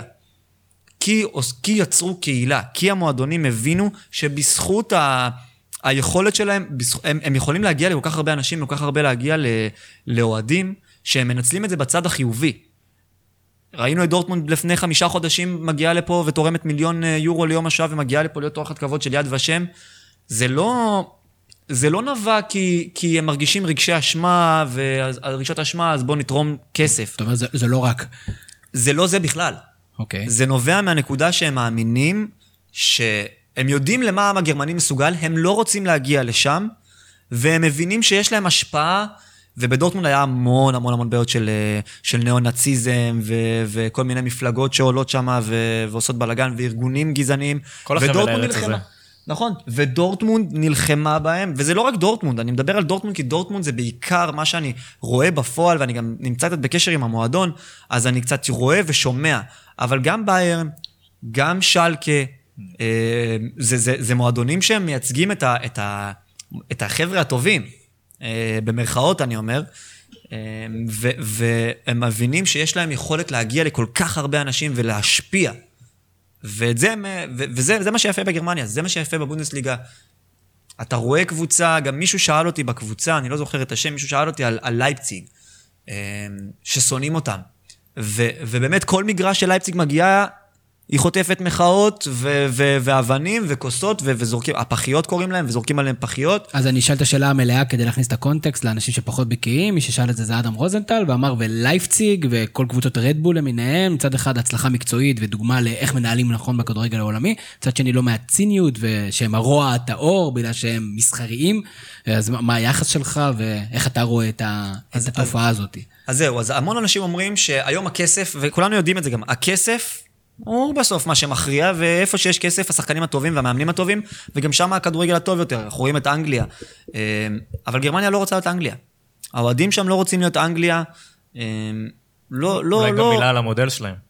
בדיוק, בגלל המודל שלהם, של ה-50 פלוס אחת, אה, ולייפציג בעצם עקפו את זה בזכות היכולת שלהם, הם בעצם שיחדו חברי, חברי הנהלה בעצם, הכניסו חברי הנהלה כ- כאוהדים, ובעצם ככה הם מקבלים את ההחלטות שלהם, חלק מה- מהמהלכים שלהם. הם עקפו את החוק של ה-50 פלוס אחת. החוק שלה זה גם יש לו איזה פרצה שגם באופן דיטמר הופ מחזיק בקבוצה אחרי שהוא מנכ"ל אותה והיה הנשיא שלה במשך אה, 20 שנה, אז יש לו את האופציה אה, להישאר באופן קבע, ואני חושב שהאוהדים בגרמניה לא רוצים של להיות אנגליה, אנחנו לא רוצים להיות הכדורגל הכי טוב, אנחנו, זה לא מעניין אותנו, להפך. גם אוהדים של ברוסיה דורטמונד, של הקבוצות האלה, אומרים, לא מעניין אותי שעכשיו יהיה לנו אוהדים בכל העולם, למרות שאת המועדונים זה כן מעניין, זה לא מעניין אותנו. כל עוד אנחנו, אנחנו אוהבים את הקבוצה שלנו, יש לנו את הקהל שלנו, אנחנו רוצים להגיע למגרשים. אפשר, אם אפשר להכניס גם הערה קטנה בעיניים שלהם, הכדורגל שלהם הכי טוב. זאת אומרת, נכון. אוהד גרמני, מעניין אותו הבונדסליגה ברמה של אנחנו יושבים, רואים ליגה ספרדית, רואים, אצלהם זה פחות. מבחינתם הקלאסיקו זה הקלאסיקר. לא מעניין אותם כל כך ריאל ברצלונה, מעניין אותם ברוסיה נגד אה, ביירן. מבחינתך אתה משיכה בחבל, הוא מדבר על חבל הרואר. חבל הרור. אותי מעניין איך מתמודדים עם עניין. החוסר תחרותיות שהיה שנים רבות, ועדיין בסופו של דבר יש קבוצה אחת שהיא מעל הליגה. זאת, זאת בעיה גדולה, וגם מה שמעניין זה איך, איך השאלה שפעם, אני לא זוכר מי, אבל כבר שאלו אותי, איך יכול להיות ש, שהאיצטדיונים מלאים ואין תחרותיות? אז, אז הסיבה היא שבאמת זה לא, זה לא מעניין. זאת אומרת, זה לא מעניין ה- ה- ההצלחה.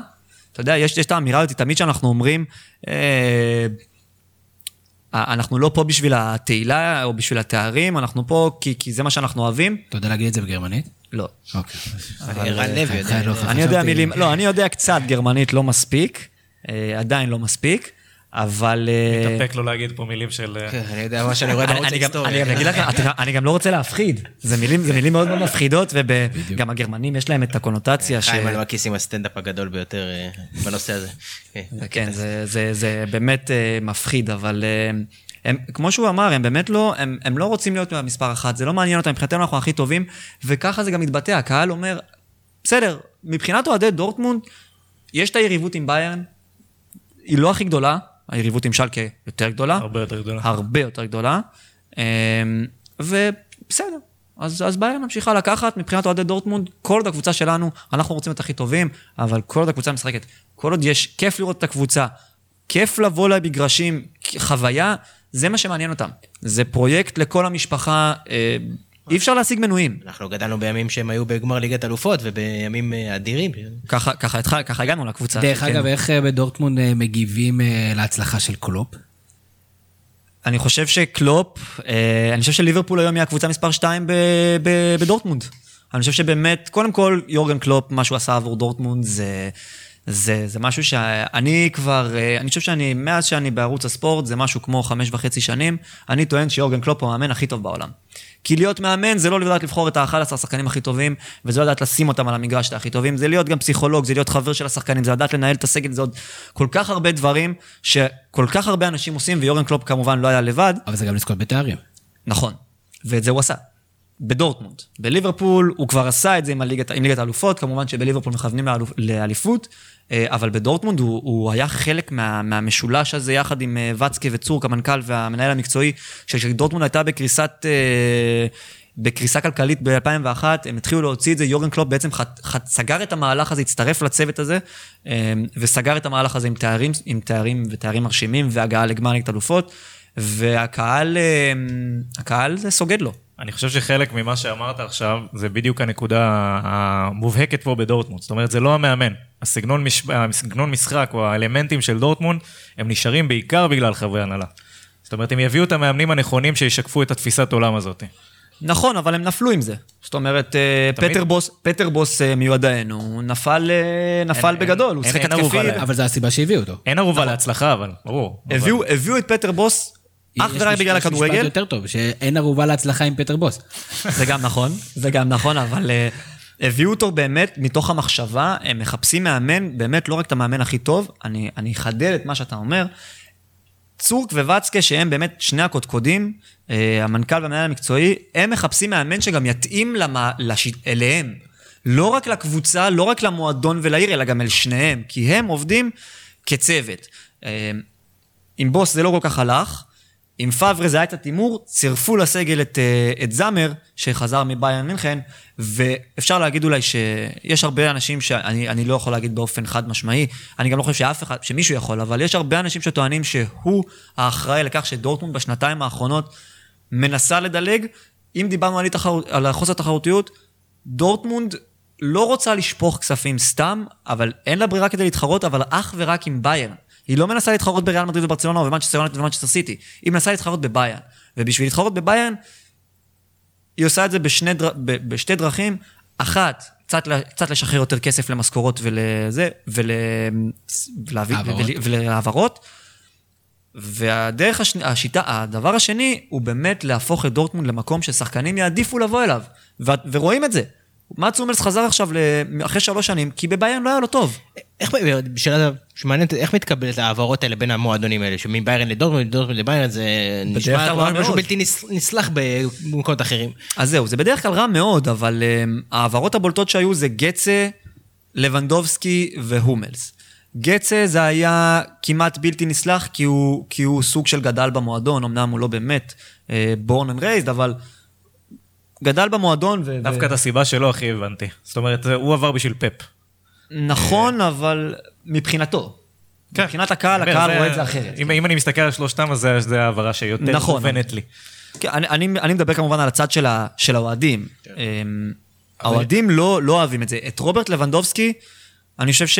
אה, כל עשו לו פרידה, עשו לו פרידה, ובמשחקים הראשונים עוד שהוא הגיע, הוא קיבל מחיאות כפיים, כמו שצריך. אצל הומלס לא, לא אהבו את זה בכלל, כי מי, ש, מי שניהלה את זה זו, זו אשתו. אשתו החליטה שהיא, גם הוא, גם אה, שניהם גדלו שם. אופן, מה זה התירוצים האלה? בסופו של דבר הוא עבר מחיפה למכבי תל אביב, אתה מבין? וואו, אתה חושב שהיה זה, זה טירוף. אני אגיד לך, שמישהו יבוא, ישים הרבה כסף, ניר קלינגר כזה. אבל מבחינת הקהל, אתה יודע איך קהל רואה את זה. דברים טירוף. נכון, אתה יודע איך קהל אבל רואה את זה, ואיך קהל לוקח את זה, וקהל לוקח את זה בצורה יותר רגשית. נכון, אז אני אומר, זה איך שהוא מנציח נכון, את אני לא, דרך אגב, הם קיימים, הם דרך אגב, מאץ הומלס, החזרה של מאץ הומלס לדורטמונד הייתה הכי קלילה, מבחינת הקבלה של האוהדים. למה? אה, אני חושב שזה בעיקר ממצב הקבוצה. מצב הקבוצה, הקבוצה משחקת כדורגל טוב, הקבוצה רצה, אה, מנצחים, מביאים נקודות, משחקים כדורגל שוטף, הקהל חזר ליהנות מה, מהכדורגל, ואני חושב שבגלל זה, אומלס, שכחו שאומלס היה בבעיה בכלל. בהחלט סוגיה מאוד מאוד מעניינת. דרך אגב, גל ארנרייך שואל אה, בקצרה, שתספר טיפה על אוניון ברלין. מי הם? אה, מה עתיד הקבוצה לדעתך? אוניון ברלין זה מועדון, אה, אחד מהמרגשים בגרמניה, מועדון עם היסטוריה מפוארת, פעם ראשונה, עונה ראשונה, פעם ראשונה בהיסטוריה בעצם שהוא בבונדסליגה, אז אין לו שום הישג אה, בבונדסליגה. המצטדיון שם מלא. להשיג קהל היום, להשיג כרטיסים היום למשחק של אה, דורטמונד אפילו, או אני מדבר כאוהד דורטמונד. זה המגרש היום כאוהד חוץ הכי קשה להשיג אליו כרטיסים. כמה, כי... כמה מקומות יש שם? שלוש. יש שם, כן, יש שם כמה אלפים של אוהדי חוץ. אה, האיצטדיון הוא קטן. האווירה בו היא, היא מחשמלת. זה... עד עכשיו, עכשיו אנשים מגלים את אוניון ברלין כי היא בבונדסליגה. אבל אוניון ברלין, היה כיף ללכת לראות אותם משחק כדורגל מול סנט פאולי וקבוצות כאלה, ש, שפשוט האווירה, זה מועדון שמייצג את, את צריך להגיד, סוף סוף ל, ל, לברלין, ל, למזרח ברלין יש אה, איזושהי אה, נציגות. גם לייפציג. למרות שזה במזרח, כן. לייפציג כן, אבל אתה יודע, לייפציג, כן, לייפציג נכון. קבוצה... אה, שהאוהדים מכנים אותה כמצועצעת, כי זה לא באמת מועדון ש... זה מועדון שהיה בליגה חמישית והם לקחו אותו. אז אם אנחנו נמצאים בברלין, שווה ברלין... לשלם כסף כדי להגיע לשם. אני חושב שאוניון ברלין היום, אם דיברנו על עוד קבוצות ש... ששווה לראות בגרמניה מלבד פרייבורג, אז איצטדיונים שצריך לבקר בהם, אוניון ברלין, האיצטדיון של ברלין, ל... בטופ של הרשימה. למען הסר ספק, סתם אשמח, תספר לנו מהנקודת מבט שלך, אה, איך אתה רואה את הקריירה של אה, אלמוג כהן בליגות בגרמניה, ואתה רואה אותך שגם כאילו, לא משחק הרבה, דיברו, לא זוכר מי אמר פה, או אורי אוזן או עודד גביש, לא זוכר, אמרו שהוא לא ממליץ לכדורגלן הישראלי לעבור לגרמניה, כי זה ליגה שאין לו שום סיכוי להצליח בה, בטח מבחינה פיזית. אז איך אתה רואה את הקריירות של החבר'ה האלה? כי מתחיל כבר לקבל, אה, אלמוג כהן מתחיל, שהקריירה שלו לא מצליחה כמו ששיווקו אותה. אמ, האירופאית. אני חושב, אני, אני חושב שהפיזיות בגרמניה, אה, עד כמה שפיזי וכמה שדיברו פעם על, על גרמניה כעל אה, פנצרים, ואתה יודע, אה, הגנת ברזל וכדורגל הגנתי, הכדורגל השתנה. בגרמניה. הוא עוד לא השתנה לגמרי, אבל הוא משתנה. אפשר לראות היום את דורטמונד, את ביין, אפילו שלקה, גלדבך, קבוצות שמשחקות כדורגל התקפי. אנחנו רואים את הכמות שערים שיש שם, זה קצת סותר את העניין הזה של הגנות טובות. יש בכל משחק ממוצע שערים, אני לא יודע כמה של העונה, אבל עונה שעברה היה מעל שלוש, מעל שלושה שערים בממוצע למשחק, שזה המון. אמ, זה, זה די דומה לליגת העל, שהיה לנו שלושה שערים במחזור. נכון, רק, ש, רק, רק שפה אתה... אני אפילו לא יודע אם זה נכון, אבל פה אנחנו אומרים ליגה חלשה, ושם זה פשוט הגנות חלשות. אבל זה גם מעבר לזה שהגנות חלשות, הגישה ההתקפית. הגישה ההתקפית, הגישה היא, שוב, לבוא ושאתה תרגיש שש, שקיבלת תמורה לכרטיס, למחיר ששילמת על הכרטיס, שגם ככה הוא נמוך, הוא נמוך מהארץ. אני זוכר שהייתי הייתי בדרבי של ה-4-4 של דורטמונד מול, אה, מול שלקה, שילמתי פחות ממה שאוהדי מכבי חיפה שילמו על משחק מול מכבי נתניה, שהיה באותו זמן. אתה רואה כדורגל ברמה הרבה יותר גבוהה בארץ. אז, אבל אתה, והם עוד רוצים לתת לך על זה תמורה, וזה חלק מהעניין של כדורגל התקפי. ולשאלת אלמוג? אלמוג כהן זה שחקן שעובד קשה. אני, אני... הרבה אנשים אומרים, למה יחזירו אותו למכבי נתניה? הוא לא, הוא לא באמת טוב. וגם על הקריירה שלו, שהוא לא באמת טוב. אני קצת, קצת קשה לי עם זה. אני חושב שאלמוג כהן עשה קריירה נהדרת בגרמניה. נכון שאולי מקצועית פחות מאשר חברתית. אה, אפשר לחלק אותה גם לשתיים, דרך אגב. נכון. עד החזרה שלו, היכולת שלו עד החזרה להפועל, והחזרה שלו לגרמניה שהיא הרימה אותו למעלה. נכון, ועדיין אני חושב ש, שעדיין, ששחקן ישראלי שמגיע לקבוצה בגרמניה, לא משנה איזה קבוצה היא, והוא מצליח להיות שחקן הרכב, והוא מצליח להיות קפטן, והוא משחק באופן קבוע, ו, וה, והמועדונים אוהבים אותו. המועדונים, דרך אגב, עד היום אינגולשטאט מעלים דברים שאלמוג כהן עושה. אם אלמוג כהן קיבל זימון בנבחרת, הם, הם מקבלים, כשאלמוג כהן עלה בסרט המשחק הראשון כקפטן במכבי נתניה, הם צייצו בשבילו, הם צייצו עבורו. וכשבן אדם נכנס ככה למועדון, אני לא חושב שזה רק אה, יכול, פנים נחמדות. אני לא חושב שזה רק פנים יפות, ואוקיי, אז הוא נחמד, והוא מאוד מאוד מנומס, והוא טיפה יותר אינטליגנט. הוא גם שחקן טוב. שאלה אחרונה בנושא, אודי ריבן שואל, אה, אתה יודע, יש היום חבורה צעירה מאוד מוכשרת בגרמניה, שמציפה את הנבחרת הגרמנית, וגם כן זכיות עד ה-17, ועד המציאו כל מיני, אה, אתה יודע, שנתוני גיל כאלה כדי שתעסקו בהם. ומי מהם יכול להיות בסופו של דבר שלד מרכזי בהצלחת הנבחרת הבאה? רמז, שיחק אתמול. למשל, סרג' גנברי. כן, כן סרג', סרג' גנברי, גנברי. הוא, הוא הולך להיות ה... עליו בונים כרגע את, את נבחרת גרמניה, אבל קודם כל, אם ניקח טיפה יותר גדולים, יותר מבוגרים, בוא נגיד בני 23-22, יש לך את יוליאן ברנט, שהגיע עכשיו לדורטמונד אחרי עונה אדירה בלברקוזן, וכבר עכשיו בדורטמונד הוא... הוא עוד לא נכנס לעניינים בצורה מלאה, אבל מראה שיש על מה לבנות, מראה כדורגל חכם, אינטליגנטי, אני מאוד מאוד אוהב לראות אותו. אה, יש את יוליאן באומגרד טלינר, אה, שמשחק, אה, שבעצם גם יחזיק את הקישור של נבחרת גרמניה. אני חושב שגרמניה הנפ... מתחילה לפתח קצת שחקנים יצירתיים, מה שלא היה בשנים האחרונות. אבל אתה יודע, נבחרת גרמניה, גם אחרי, גם אחרי המונדיאל, ש... שהיא זכתה ב-2014, ודיברו גצה, ודיברו שורלה, ודיברו ודיברו ודיברו ודיברו, זה כל כך תזזיתי, וזה כל כך משתנה, ו... ונבחרת שלקחה באנדר 21, לא אומר שהיא תהיה נבחרת כל כך גדולה אה, ב... ב... באחר כך, בטח לא עם גרמניה. אה, יש פול כזה של שחקנים שהוא אינסופי, אז היכולת לייצר שחקנים צעירים... אה... זאת אומרת, אתה רואה, דרקסלר וזה, כוכבים שהיו לפני 3-4 שנים, היום הם לא... הם לא, לא פקטור לכלום, אני חושב ששניהם אחרי המונדיאל זה... דרך אגב, חוץ מפול של שחקנים, שגיא למן שואל, פול של מאמנים. נכון, מאמנים, מאמנים גם צעירים. אז חוץ ממי שאנחנו מכירים, שזה מן הסתם קלופ, וטוחל שאנחנו מדבר עליו, ורשום פה קובץ למרות שהוא לא גרמני, ואת אה, תנח, שאלה מי הבא בתור שאנחנו צריכים לשמוע עליו? תן לנו שם שתיים שנגיד, שמענו את זה בפודקאסט הזווית פעם ראשונה, אנחנו יודעים מי זה האיש הזה. אה, שניים שיהיו מאמנים טובים. אה, קודם כל יש לנו את יוליה נגלסמן, ששמענו עליו כבר, נכון. שעושה עבודה אה, מדהימה. גם, גם עשה עבודה מדהימה באוף עיניים, ואנחנו רואים שעכשיו גם אוף עיניים טיפה, טיפה יורדת, וזה בסדר, זה לגיטימי. זה כמו כשיש שחקן טוב שעוזב. ועכשיו הוא ברדבול, ברדבול לייפציג, פתחו את העונה, עכשיו עד ההתרסקות מול שלקה, הם פתחו את העונה בצורה נהדרת, גם מבחינת הנקודות והקצב צבירה וגם מבחינת הכדורגל. אה, אחת הסיבות שהוא הלך ללייפציג זה גם כי הוא לא כל כך מאמין, הוא אחד, דרך אגב, אחד האנשים שיצא נגד השיטה של החמישים פלוס אחד, ואחד האנשים שמאמינים בעניין הזה שצריך להתחיל להכניס כסף, כי רק הכסף בעצם יקדם את הכדורגל הגרמני. וזה החשש גם שהכסף והחוסר כסף, או החוסר השקעה בכסף, יוריד גם את הנבחרת. אה, ומזה מזה הם פוחדים. אז נגלסמן, והשני שלנו? אה, השני, אני, ש- אני, ברח לי עכשיו בדיוק את השם שלו, אבל הוא המאמן של פרייבורג, והוא מאמן נהדר, והוא עושה שם עבודה טובה, אבל אה, כל הגרמנים, אה, לפני שנדבר עליו, אנקדוטה נחמדה על המאמנים, בגרמניה הבינו שמאמן טוב זה לא בהכרח שחקן עבר. מה שבארץ קצת לקח קצת זמן, זה לא בהכרח שחקן עבר טוב. מה שאמרתי על קלופ, מאמן זה פסיכולוג, מאמן זה הכל. ובגרמניה לאט לאט התחילו להצ... להבין את זה, והצעירו את המאמנים. המאמנים בגרמניה מאוד מאוד מאוד צעירים. אה, בעונה, בלפני... אה, שטרייך, שטרייך, נכון, קריסטיאן שטרייך. לפני ש... שתי עונות, היו שישה מאמנים מתחת גיל 40, ב... היו ש... ש... ש... שישה מאמנים מתחת גיל 40 בבונדסליגה, בצמרת של הבונדסליגה. עכשיו, למה זה נובע? כי הם הבינו את הדבר הזה שלא צריך עכשיו מאמנים שהם שחקני עבר, אלא בהכרח זה אנשים שלמדו, אנשים שהם מבינים, שמבינים ספורט, שחושבים ספורט, מבינים בתזונה, מבינים בפסיכולוגיה, מבינים בלהיות... הכל, כל המכלול הזה, ובעצם זה מאמנים שהם בוגרי אקדמיה, והמכנה המשותף שלהם, שאף אחד מהם לא היה שחקן כדור, שחקן עבר. לא דומיניקס, לא טדסקו, שהיה בשלקה, שגם היה צעיר, אה, לא, לא טוחל, לא קלופ, לא פפ גוורדיולה. הם היו שחקנים, לא שחקנים גדולים.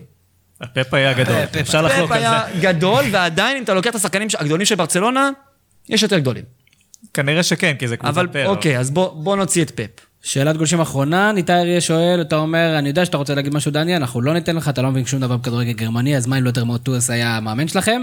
ושואל אה, על דורטמונד, על זה שאתה אוהד כמובן דורטמונד, ושההגנה של דורטמונד פתחה בצורה חלשה, יש סיבה, יש מישהו שהוא החוליה החלשה. קשה, קשה להגיד אה, חוליה חלשה סתם, אני רואה שאתה, אני רואה שאתה רוצה לא, אני יודע על מה אני רוצה להגיד בנושא הזה. אז תגיד ואז אני אגיד את מה שאני אומר. אתה רוצה להגיד אתה קודם? אין לי בעיה. אה, אני פשוט לא חושב שזה, אני חושב שזה גם חלק מהשיטה אה, של המאמן, והעובדה שללכת התקפה, ללכת התקפה, ובעצם אומלס למשל, שהוא בלם נהדר והוא גם בכושר טוב, הוא חושב התקפה כל הזמן. אה, הרבה פעמים משחקים בהגנה עם אה, שולץ, שהוא מגן שמאלי נהדר, ש... מגן נבחרת גרמניה, שחושב התקפה, ההג- ההגנה של דורטמונד מופקרת. אה, והיא לא מופקרת כי יש, היא מופקרת לא כי יש שם שחקנים לא טובים, היא, כי החשיבה היא נספוג שער, ניתן, של, ניתן שלושה. אתה מבין? כשרוני- לא תמיד עובד. כשרוני לוי חושב את זה, באים אליו, אה, בטענות. אז אה, נוסיף רגע, נוסיף עוד משהו אחד, כי זה משהו באמת מובהק בדורטמונד, זאת אומרת המצבים הנייחים. נכון. חוטפים ים גולים ממצבים נייחים, אז יגידו מה שיגידו, כל משחק, אה, כל קרן שם זה מסוכן, שמירה אבל אזורית. זה, זאת הנקודה, שיש שחקני הגנה טובים.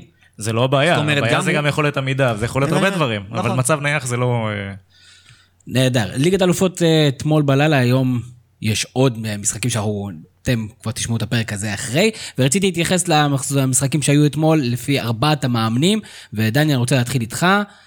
כולם מדברים כמובן על ההפסד, התבוסה הענקית של אה, טוטנאם לביירן מינכן, אה, והיום פתאום, אני, אני גיליתי אתמול בלילה שפוצ'טינו, שלדעתי כנראה טופ 3, טופ 5, טופ 10 מאמנים בעולם, אה, והוא נמצא על המוקד, ואני רוצה לדעת, איך אתה, אם אתה היום פוצ'טינו, מה אתה הולך לעשות?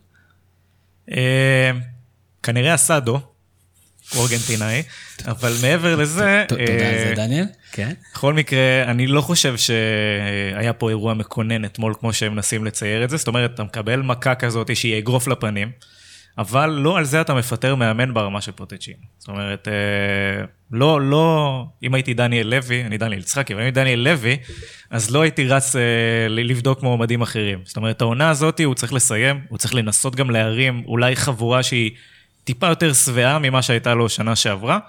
אה, אבל לחשוב, לחשוב מה הוא עושה כדי לפתור את, ה, את המשבר המנטלי שקיים לו בקבוצה. ברק, זה כזה סיפור שביירן מינכן תיתן שביעייה לטוטנאם באיזה משחק שתשמעו, כל בעיטה שם הייתה שער במחצית השנייה, ומצבים, בוא נגיד, יש שם המון איכות בביירן מינכן, הם יודעים לשים הרבה גולים, הם טובים בזה. וטוטנאם הם כל הזמן כמעט כזה, מתי הם ישברו את הכמעט הזה, וזה... אבל השאלה אם לא, בגלל שהם הגיעו שנה שעברה לגמר ליגת האלופות, לא קצת הפרזנו בכוחה של טוטנאם, שהוציאה כל כך הרבה אני- יותר אני מעצמה. היא לא סגל ששווה לליברפול הרי, נכון? גם לא ליברפול ולא סיטי ולא ביירן. נכון, כן, אבל אני לא. אני לא בטוח שחלק מהשחקנים האלה שהם טופ עולמיים כל כך רוצים להיות שם. זאת אומרת, אריקסן רצה לעזוב בכל דרך אפשרית. אה, לא, נכון, אבל בוא נראה, הנחת העבודה שמי שנמצא על המגרש רוצה לנצח. ובסופו של דבר, אני חושב שהבדלי הרמות בין ביירן מינכן לטוטנאם, אז הם לא 7-2, אבל קצת, זה קצת חריג. כמו שאולי חריג. מכבי תל אביב שלנו זה לא 4-0, ו... מאוד אבל- חריג, אז זה מאוד חלוט, חריג. 4-2. אני חושב זה שגם לא אנשים? אני חושב שגם אנשים קצת, קצת אה, הורידו מבעיה. אני חושב שאנשים, וגם אולי, אולי חלקית אפילו בצדק לאורך השנים האחרונות, אבל מי שראה את בעיה משחקים לא מתחילת העונה, לא מתחילת העונה, אבל בשניים, שלושה משחקים האחרונים, הם מציגים כדורגל פנטסטי. ניסו לכושר, זה נכון. שוטף, מדהים. עדיין, עדיין לא שבע, עדיין לא שבע, לא, מה שקרה שם. זה לא לא, שבע אבל שוב, השבע. זה כמו, זה כמו ה-4-0 של- שדיברנו על בית"ר ירושלים מכבי תל אביב, זה התפרקות. גם שם השערים הגיעו, היו שלושה שערים בעשר דקות האחרונות. בוא נוציא אותם רגע, או ניתן, ניקח אחד מהם, והתוצאה כבר לא, לא, לא כזאת. אז, אז אנחנו רוצים שהוא יישאר, אני דרך אגב אם שואל... מדברים על פיטורים, זה, זה תמיד אותו דבר, זה אלא אם הוא איבד חדר הלבשה, בדיוק. או שהיה שם איזה קטסטרופה מקצועית ש... שאי אפשר לסלוח עליה. וכרגיל, מה האלטרנטיבות? האם שאלה שעכשיו כבר מוריניו עומד על הקו, או ונגר אתה ישר מביא, ומה העלויות של הדברים יש, האלה? יש, ו- יש, יש, יש אלטרנטיבות בחוץ. במקרה הספציפי, אם אתה מסתכל על כדורגל עולמי ומאמני טופ, יש אלטרנטיבות בחוץ. אני- אני לא אני חושב חו- שזה הצעד שצריך לעשות, אבל יש. יסלחו לי אוהדי טוטנאם, מועדון שאני מאוד מאוד אוהב. אני חושב שכרגע טוטנאם לא ברמה הזאת, והם היה להם שנה או שנתיים טובות מאוד עם דור זהב. אבל אם הם רוצים לעשות את ולך תדע הקפיצת מתי זה מדרגה. יחזור. זה רק בגלל ההפסד, אף אחד לא היה אומר כלום אם זה היה נגמר 2-1. בגלל או השבע... או 4-2, או אפילו 5-2, השבע הוא כאילו קופץ, ואני חושב שקצת עשו את זה. יותר מדי. כן מעניין האם פוצ'טינו יחליט בעצמו שמספיק, כי בדיוק התפנתה עופר אולי משרה במדריד. ריאל מדריד אתמול, אני לא ראיתי אותה ככה הרבה מאוד זמן. אה, לפחות מאז ה-3-0 מאז המשחק בפריס סן. ג'רמן, או מול ה-3-0 נגד אה, מוצ'סקה מוסקבה. אולי, אולי, אה, אולי זידן מתברר כלא עילוי כמו שכולם חשבו, כמו שכולם חשבו על טוטנאם, אולי גם על זידן חשבו בערך באותה גישה של אוקיי, זה... זה מעניין. הסגל של ריאל מדריד היום, זה, זה, לא לא מדהים. זה, זה לא משחק של 0 או 1. הוא לא יכול להיות עילוי פעם אחת ולא יש טוב פה- יש פה פעם אלמנט- אחת. יש פה אלמנט יש נורא חשוב תקופות, שמפספסים. יש- השאלה היא האם לא הגזימו איתו. זאת הזה- השאלה שלי. האלמנט האם- הזה יושב עכשיו בטורינו, בחדר הלבשה אחר. ברור. זה, זה ברור. אה, העזיבה של רונלדו, אני לא חושב ש... אתה יודע, גם, גם ברצלונה תהיה במצב הזה, אני חושב, בעוד כמה שנים כשמסי יפרוש. אה, השאלה מי תגיע לכ... ל- למצב הזה, לזמן הזה, יותר ערוכה. אה, ריאל מדריד עם זידן, שלוש אליפויות אירופה, מדהים, הישג מדהים, סגל נהדר, אבל, אבל איפה, איפה הרענון בסגל? הביאו את אדן הזאר, בסדר, האם הוא יחליף, האם הוא, האם הוא זה שצריך להחליף את רונלדו? אני לא חושב שיש שחקן אחד שיכול להחליף את גם רונלדו. מקרה בייל פגע בו, זה מקרה מוזר. וגם גארת' בייל, עם כל הדיבור עליו, אני לא... יש לו מספרים טובים בריאל מדריד, כן, הוא היה כבר הוא- הוא בחוץ. הוא טוב בריאל מדריד. אבל, אבל עדיין, עדיין, האם זה שחקן שאתה יכול להוביל את ריאל מדריד ל- ל- ל- למה ש... מצפים למה שרונלדו עשה, אין מה לעשות, זאת הציפייה. אני דרך אגב באמת חושב... שאלה מעניינת עם זידן, דרך אגב. לוסקן, אה, לא, לא, לא, לא חקרנו אותה עד הסוף. הוא באמת מאמן כזה גדול? אני חושב שהוא הוכיח בהרבה משחקים, במיוחד במשחקי נוקאוט, שהוא בהחלט מאמן גדול. גם בהחלטות טקטיות, וגם כן ב... הרי בסופו של דבר, זה אותו? סגל, והתוצאות שלו היו מדהימות. לא, ובמשחקי הסגל שלו פחות רונלדו מהקדנציה אבל במשחקי הקודמת. הנוקאוט, נכון שרונלדו הוא הווינר האולטימטיבי. מה זה פחות? עדיין- פחות השחקן אולי אחד או שניים הכי טובים בכל הזמנים. פה זה לא... בגלל זה אני אומר, זה משמעותי. משמעותי, אבל גם היה צריך לגרום לרונלדו להגיע לסיטואציה הזאת, ואתה יודע, בסופו של דבר, קריסטיאנו רונלדו, זידן הוא, הוא אישיות גם כן. זאת אומרת, זה השקט שהוא הביא לחדר ההלבשה, והיכולת שלו לנהל את המאגר האגואים המטורף הזה, שמוריניו לא הצליח, בטח לא באותה מידה.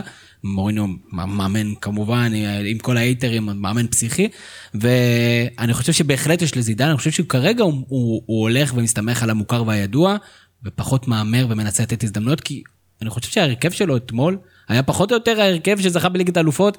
יש לו? שחקנים, אבל- יש לו כישרונות על הספסל. אבל זו בדיוק הנקודה של רענון בסגל. אם, זה, אם, אם הסגל שלהם הוא פחות או יותר מושתת על אותו סגל שזכה בשלוש אליפויות אירופה רצוף, ברציפות, זה מתי שהוא ייעצר. הוא הוא יצטרך לגוון אני את רוצה, עצמו. אני הוא רוצה חייב. לקשר את זה לפוצ'טינו, כי אנחנו מדברים פה על זה, וזה בדיוק האנרגיות של הסגל. זאת אומרת, מה הסגל שלך נותן לך העונה? זה אותו סגל שזכה בליגת אלופות לכאורה, בלי רונלדו, אבל האנרגיות שם הן אחרות. ויכול להיות שזה מה שקרה גם לטוטנהאם בתחילת העונה הזאת. אפרופו אנרגיות אחר, אחרות, אה, טוחל, מאמן גרמני שמאמן את פריס סן ג'רמן, ועם כל הבלאגן סביב ניימר והכל, פריס סן ג'רמן בטח בליגת אלופות פותחת טוב, אבל טוחל יודע שאם הוא לא יגיע לחצי גמר ליגת אלופות לפחות, אורזים אותו עם העטיפות של הדגים.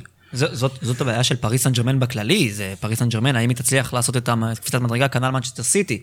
טוחל, הבנת כדורגל אה, מהטופ, באמת, מבין כדורגל, רואה, משנה, מחליף, עושה, אבל יש לו, הוא מאוד מזכיר את אלי מחפוד.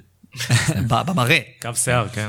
יש, יש, יש שתי בעיות עם, עם תומאס טוחל, אחת אה, איש, אה, אנושית, הוא אה, הסתכסך, הצליח להסתכסך, לפחות בדורטמונד, הוא הצליח להסתכסך עם הרבה מאוד אנשים, שחלקם לא ברור איך הוא הצליח להסתכסך איתם בכלל. זה- היתרון בפריס סן ג'רמן, כי כולם רבים אחד עם השני, אז הוא כאילו מגיע עם ניסיון. אז איך הוא... יכול להיות, אבל מצד שני הוא היה הבעיה בדורטמונד. אה, הוא הצליח לריב דרך עם, הסקאוט שבסוף עזב גם לארסנל, אה, עם מיליסטן. אף אחד לא רב איתו לפני כן. איך טוחל הצליח, אנשים לא כל כך אה, מבינים. אה, אז אחד מהם זה אנושי, והסיבה השנייה היא, היא, הדבר השני שבעצם מפריע זה האם, האם, האם הוא לא מגזים, האם הוא לא, אם בא עם חילופים מהבית, האם הוא לא... בדורטמונד היה עושה חילופים מאוד מאוחרים, מגיב מאוד מאוד מאוחר למשחק. בפריז הוא קצת שינה את זה, אני רואה שהוא הוא מגיב, הוא משנה, אבל שוב, פריס סן ג'רמן זה, זה, זה, זה, זה אסופת שחקנים כל כך טובה, שהכאבי ראש שלו הם, הם לך תבחר את ההרכב, אבל עדיין צריך להיות לך איזה קו, צריך להיות לך את אותם שחקנים, ויש לך כל הזמן בעיות, ויש לך כל הזמן ניימר פה, וזה פה, ופציעה פה. זה לא קל, לא קל להיות מאמן פריס סן ג'רמן, לא הייתי רוצה להיות בנעליים שלו. shitstorm שעבר בקיץ על הקבוצה הזאת, זה לא צריך. זה, זה לא... קודם כל כן הייתי רוצה להיות מאמן של פריס סן ג'רמן. אני, אני, שהוא- מאמן של פריס אני סן ג'רמן אולי כן, אבל להיכנס. לבעיות, אני לא בטוח, אני לא בטוח כמה... הדבר. הבעיה הכי גדולה, שכולם מחכים שהוא יגיע לרבע הגמר ויצלח את רבע הגמר ליגת האלופות. חוץ מזה, לא מעניין אף אחד מה הוא יעשה. דרך אגב, בשונה מניקו קובץ'. וניקו קובץ' שנה שעברה בביירן פתח קטסטרופה ודיבורים על זה שהוא איבד חדר ההלבשה, והנהלה הלכה איתו ותמכה בו, וזה היה נשמע אפילו בשלב מסוים כמו מנג'ר כזה, שנייה לפני שמפטרים אותך, אבל לא פיטרו. ופתאום קובץ', עם הביטחון הזה, ועם חדר ההלבשה, משוקם, מסודר, וביירן מינכן, רצה נהדר. יודע, מדברים, מדברים על הדמיון של קובץ' לאיביץ' ב- במראה. עשיתי באיץ'. לא, לא, במראה, אה, גם בצ'ופצ'יק, אבל הוא גם קצת מזכיר לי אותו ב... גם, גם ב- בהתנהגות. אני לא יודע איך לאכול את ניקו קובץ'. אני חושב שגם אנשים לא יודעים איך לאכול את ניקו קובץ', ואני חושב שזו הסיבה שהובילה לכל הביקורות שהוא קיבל בתחילת העונה שעברה, ובאמת גם הם, איך שהם נראו בתחילת העונה שעברה. דרך אגב, גם העונה. אני מזכיר לכם שביירן הפסיד את הסופרקאפ לדורטמונד, אמנם זה כולה סופרקאפ, אבל כשזה Klassiker, אתה לא רוצה להפסיד. אמ, כמו שמכבי תל אביב לא רוצה להפסיד למכבי חיפה, או לא תרצה להפסיד למכבי חיפה במשחק הזה. והיא גם, שוב, היא התחילה לא טוב את העונה. רק קלאסיקר, דורטמונד פתאום פרצה, ואני חושב שזה אחד, אחד הדברים שגם עזרו לו. הוא, הוא כן, הוא, אני כן מתחיל, אני מתחיל לה- להוריד, לאכול את הכובע, כי אני גם הייתי מתוך האנשים שאמרו, האם זה המאמן? האם הוא באמת מתאים לביירן מינכן, מה שעבד בפרנקפורט זה נחמד? האם, האם הוא, כנ"ל, סטייל שאלת יוסי אבוקסיס שנשאלה פה בארץ, אוקיי, הצליח בבני יהודה, האם, האם, האם הוא מתאים למכבי חיפה? וניקו קובץ' מתחיל, מתחיל לגרום לאנשים לאכול כובעים, ואני חושב שדווקא, דווקא העניין שהוא מזכיר את כמו איביץ' הוא פשוט לא, לא מעניין אותו. ביקרת אותו, בסדר, גם את איביץ' ביקרו אין ספור. זה מעניין אותו? לא כל כך, זה לא, זה לפחות זה לא, לי, כ, גם כאיש תקשורת וגם כאוהד, זה לא מרגיש שזה מזיז לי, זה מזיז לו. עוד נקודה מעניינת זה שדווקא השנה חיזקו לו את הסגל נקודתית ונכון.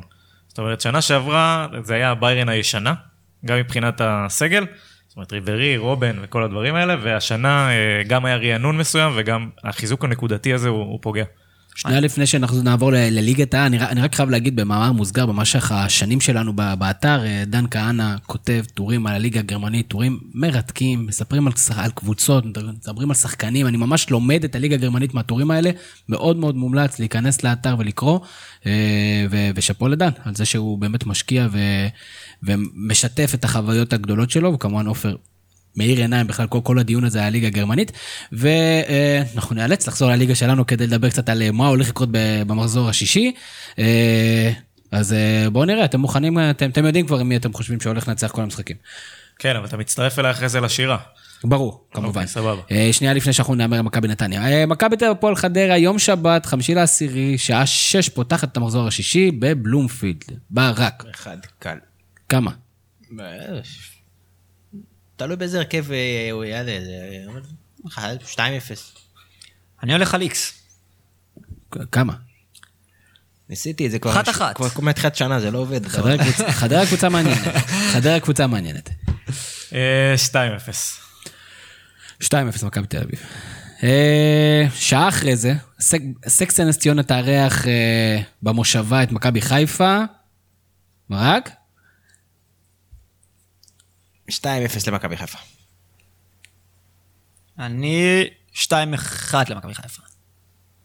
גם 2-0. אני אומר 3-0 מכבי חיפה. אני לא רואה את נס ציונה כובשת בשלב הזה. הם אולי ישיגו את הנקודות שלהם במקומות אחרים. משחק מאוד מעניין, יתחיל בשמונה וחצי ביום שבת, בין הפועל חיפה לפועל באר שבע. אה, אני אומר שהולך להיות פה תיקו אחד. לקחת לי את ההימור. מילא. אז אם לקחתי לך, אז מה אתה חושב? 2-2. אמ, אני הולך על 2-1 גם, להפועל באר שבע אבל. 1-0 הפועל באר שבע. מעניין, משחק טוב. אה, יום ראשון, בני יהודה, הפועל כפר סבא, כנראה לעיני בלומפילד מלא, ביום ראשון בשעה שבע בערב. אה, דניאל, 0-0 מהפנט. אני הולך על 1-0 להפועל כפר סבא. גנבת לי. אה, כן? כן. אחת הקבוצות הכיפיות 1-0 בעונה בינתיים. סבא. 2-1 בני יהודה. שהם. כיפים, אבל אה, קשה לשחק מול בני יהודה. נכון. נכון, אבל כפר אבל לא סבא- בטוח שכפר כפר סבא סבא תנסה נקודה טוב. לשחק, ואתה יודע, הכל הפוך על הפוך פה. כפר סבא מפתיעה אותי לטובה. עוד קבוצה. שלא מנסה לשחק, הפועל תל אביב, תתארח אצל הפועל רעננה, אה, יום ראשון, שעה שמונה בערב. נקודות ראשונות לניסו אביטן. ניצחון ראשון, לא נקודות. כמה? אה, 1, 2, 2-0. 0-0, ואני גם מהמר שלא נראה הרבה בעיטות לשער במשחק הזה. אני חושב שהפועל רעננה תנצח 2-1, כי זה בדיוק מסוג המשחקים שהפועל תל אביב הולכת להתאמלל עם איזה 50 בעיטות לשער ושתי ספיגות מקייס גאנם. הפועל תל אביב זה הפועל חדרה של שנה שעברה, רק הפוך. נכון שהפועל- כל משחק אנחנו רואים שהם... אני הימרתי להם נגד בני יהודה 1-0, אבל נגמר 1-1. אני אומר 1-1. מעניין. אה, ביום א', מכבי נתניה ביתר ירושלים, שנייה לפני זה, דבר המשורר. תצטרף אליי, אבל. אני, אני, כן. הוא מונטנגרי, קוראים לו פטוס, בת שיראי, בת שיראי, בת שיראי, ראי, ראי, אולי שתפקיע. כבר. כל היציע, ישיר לפטוס, בת שיראי. הגרסה המקוצרת. יפה שהם, יוחאי. יפה שהם מקפידים על הפאטוס ולא נופלים לפאטוס, זה מרשים מלא בעיניי. פתוס, כל מה שאתה. כן, מלא בעיניי. גם השירה ש... משחק. מאוד מעניין, אני מקווה שהפעם שתי הקבוצות באמת יגיעו, בשונה ממה שקרה להם ביום שבת וביום רביעי. יום ראשון, שמונה ורבע, מכבי נתניה ביתר ירושלים. עופר, מה אתה חושב? וואו, זה, זה ההימור הכי tricky נראה לי ב, בלוח, כי, כי זה נורא תלוי איך הם יגיעו. אני הולך על ביתר. אני הולך על ביתר כי, כי צריך. כי, כי נראה לי שסיר הלחץ שם יותר גדול. ונראה לי שהם צריכים יותר איזה אוורור. אני הולך על 2-1 ביתר, או 2-0 ביתר, אתה יודע מה. אני אומר 0-0, שתי הקבוצות תבואו מפוחדות, העיקר לא להפסיד. הם ינסו קצת והכל, והם, ושתיהן יגידו תודה על תיקו, שיוכלו ללכת לספר שהיה להם משחק קשה ושבוע קשה, ועכשיו, מעכשיו והלאה, יהיה יותר טוב. וואי, הסרטת את כל המשחק. אני, יכול לעשות לך תמלולים אם אתה רוצה. אחרי זה הוא עושה חיקויים של אה, של רוני לוי ודראפיץ'. אני, לא נעים לי מדניאל, אני לא אסתכל עליו, אני אגיד 2-0 לביתר. אני אומר תיקו. איזה. 2-2 בשביל האטרקטיביות, 0-0 יותר ריאלי. וכנראה לעיני קהל אה, מלא, קריית שמונה נגד מ"ס אשדוד, יום שני, שמונה בערב, לחובבי הדבר, מה שנקרא, הפריק של הדבר. קריית שמונה, 1-0. אה, רגע, אנחנו שבוע זוגי או לא זוגי? זה שבוע שאיזי נשאר או עוזב? זה כבר... זו שאלה טובה. אני דרך אגב הימרתי על זה שבמחזור הרביעי מסע ילך, אז איזי הלך. זה היה כזה, זה אקסטרה. 2-1 קריית שמונה, גול העונה של שגיב יחזקאל. אה, אין יותר מונפץ מזה. 1-0 אשדוד. אה, אני פשוט לא... אני פשוט לא מאמין בקאש. אני מתנצל.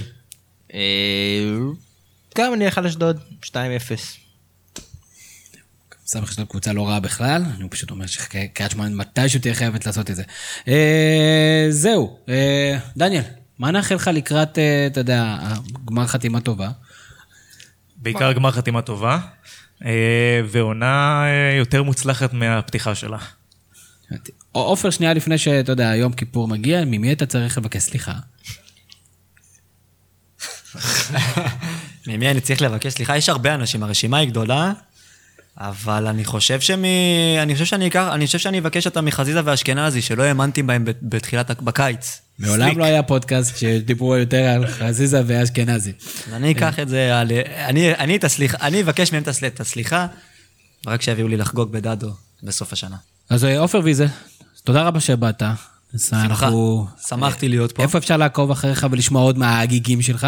בעיקר ב- בטוויטר.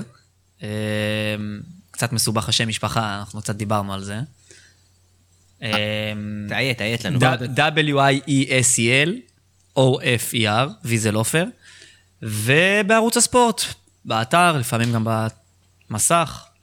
אז זה כיף גדול לשמוע שיש הרבה אנשים עם הרבה ידע ותשוקה לספורט, אז אני חושב שיש מקום יותר טבעי מאשר פודקאסט הזווית. כאמור, הפודקאסט הוא חלק למה אתה לא מהתכנים... שואל ה- כן, חכה, אני עוד לא סיימתי. כאמור, אבל אתה לא צריך לבקש סליחה. נעשה את זה אחרי זה בינינו, ברמה האישית. כאמור, הפודקאסט הוא חלק מהתכנים האמורים של. אתר הזווית. אנחנו מזכירים לכם להיכנס לאתר, להגיב, לכתוב בעצמכם את הזווית שלכם. אני רוצה להודות לדניאל ועופר שהגעתם והשכלתם. גרמתם לנו להשכיל. אה, כרגיל, תודה רבה לברק קורן על כל מה שהוא עושה מסביב, מעל ומתחת.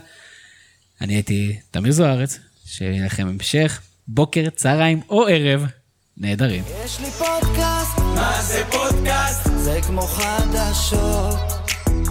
יש לי פודקאסט, מה זה פודקאסט? זה כמו חדשות.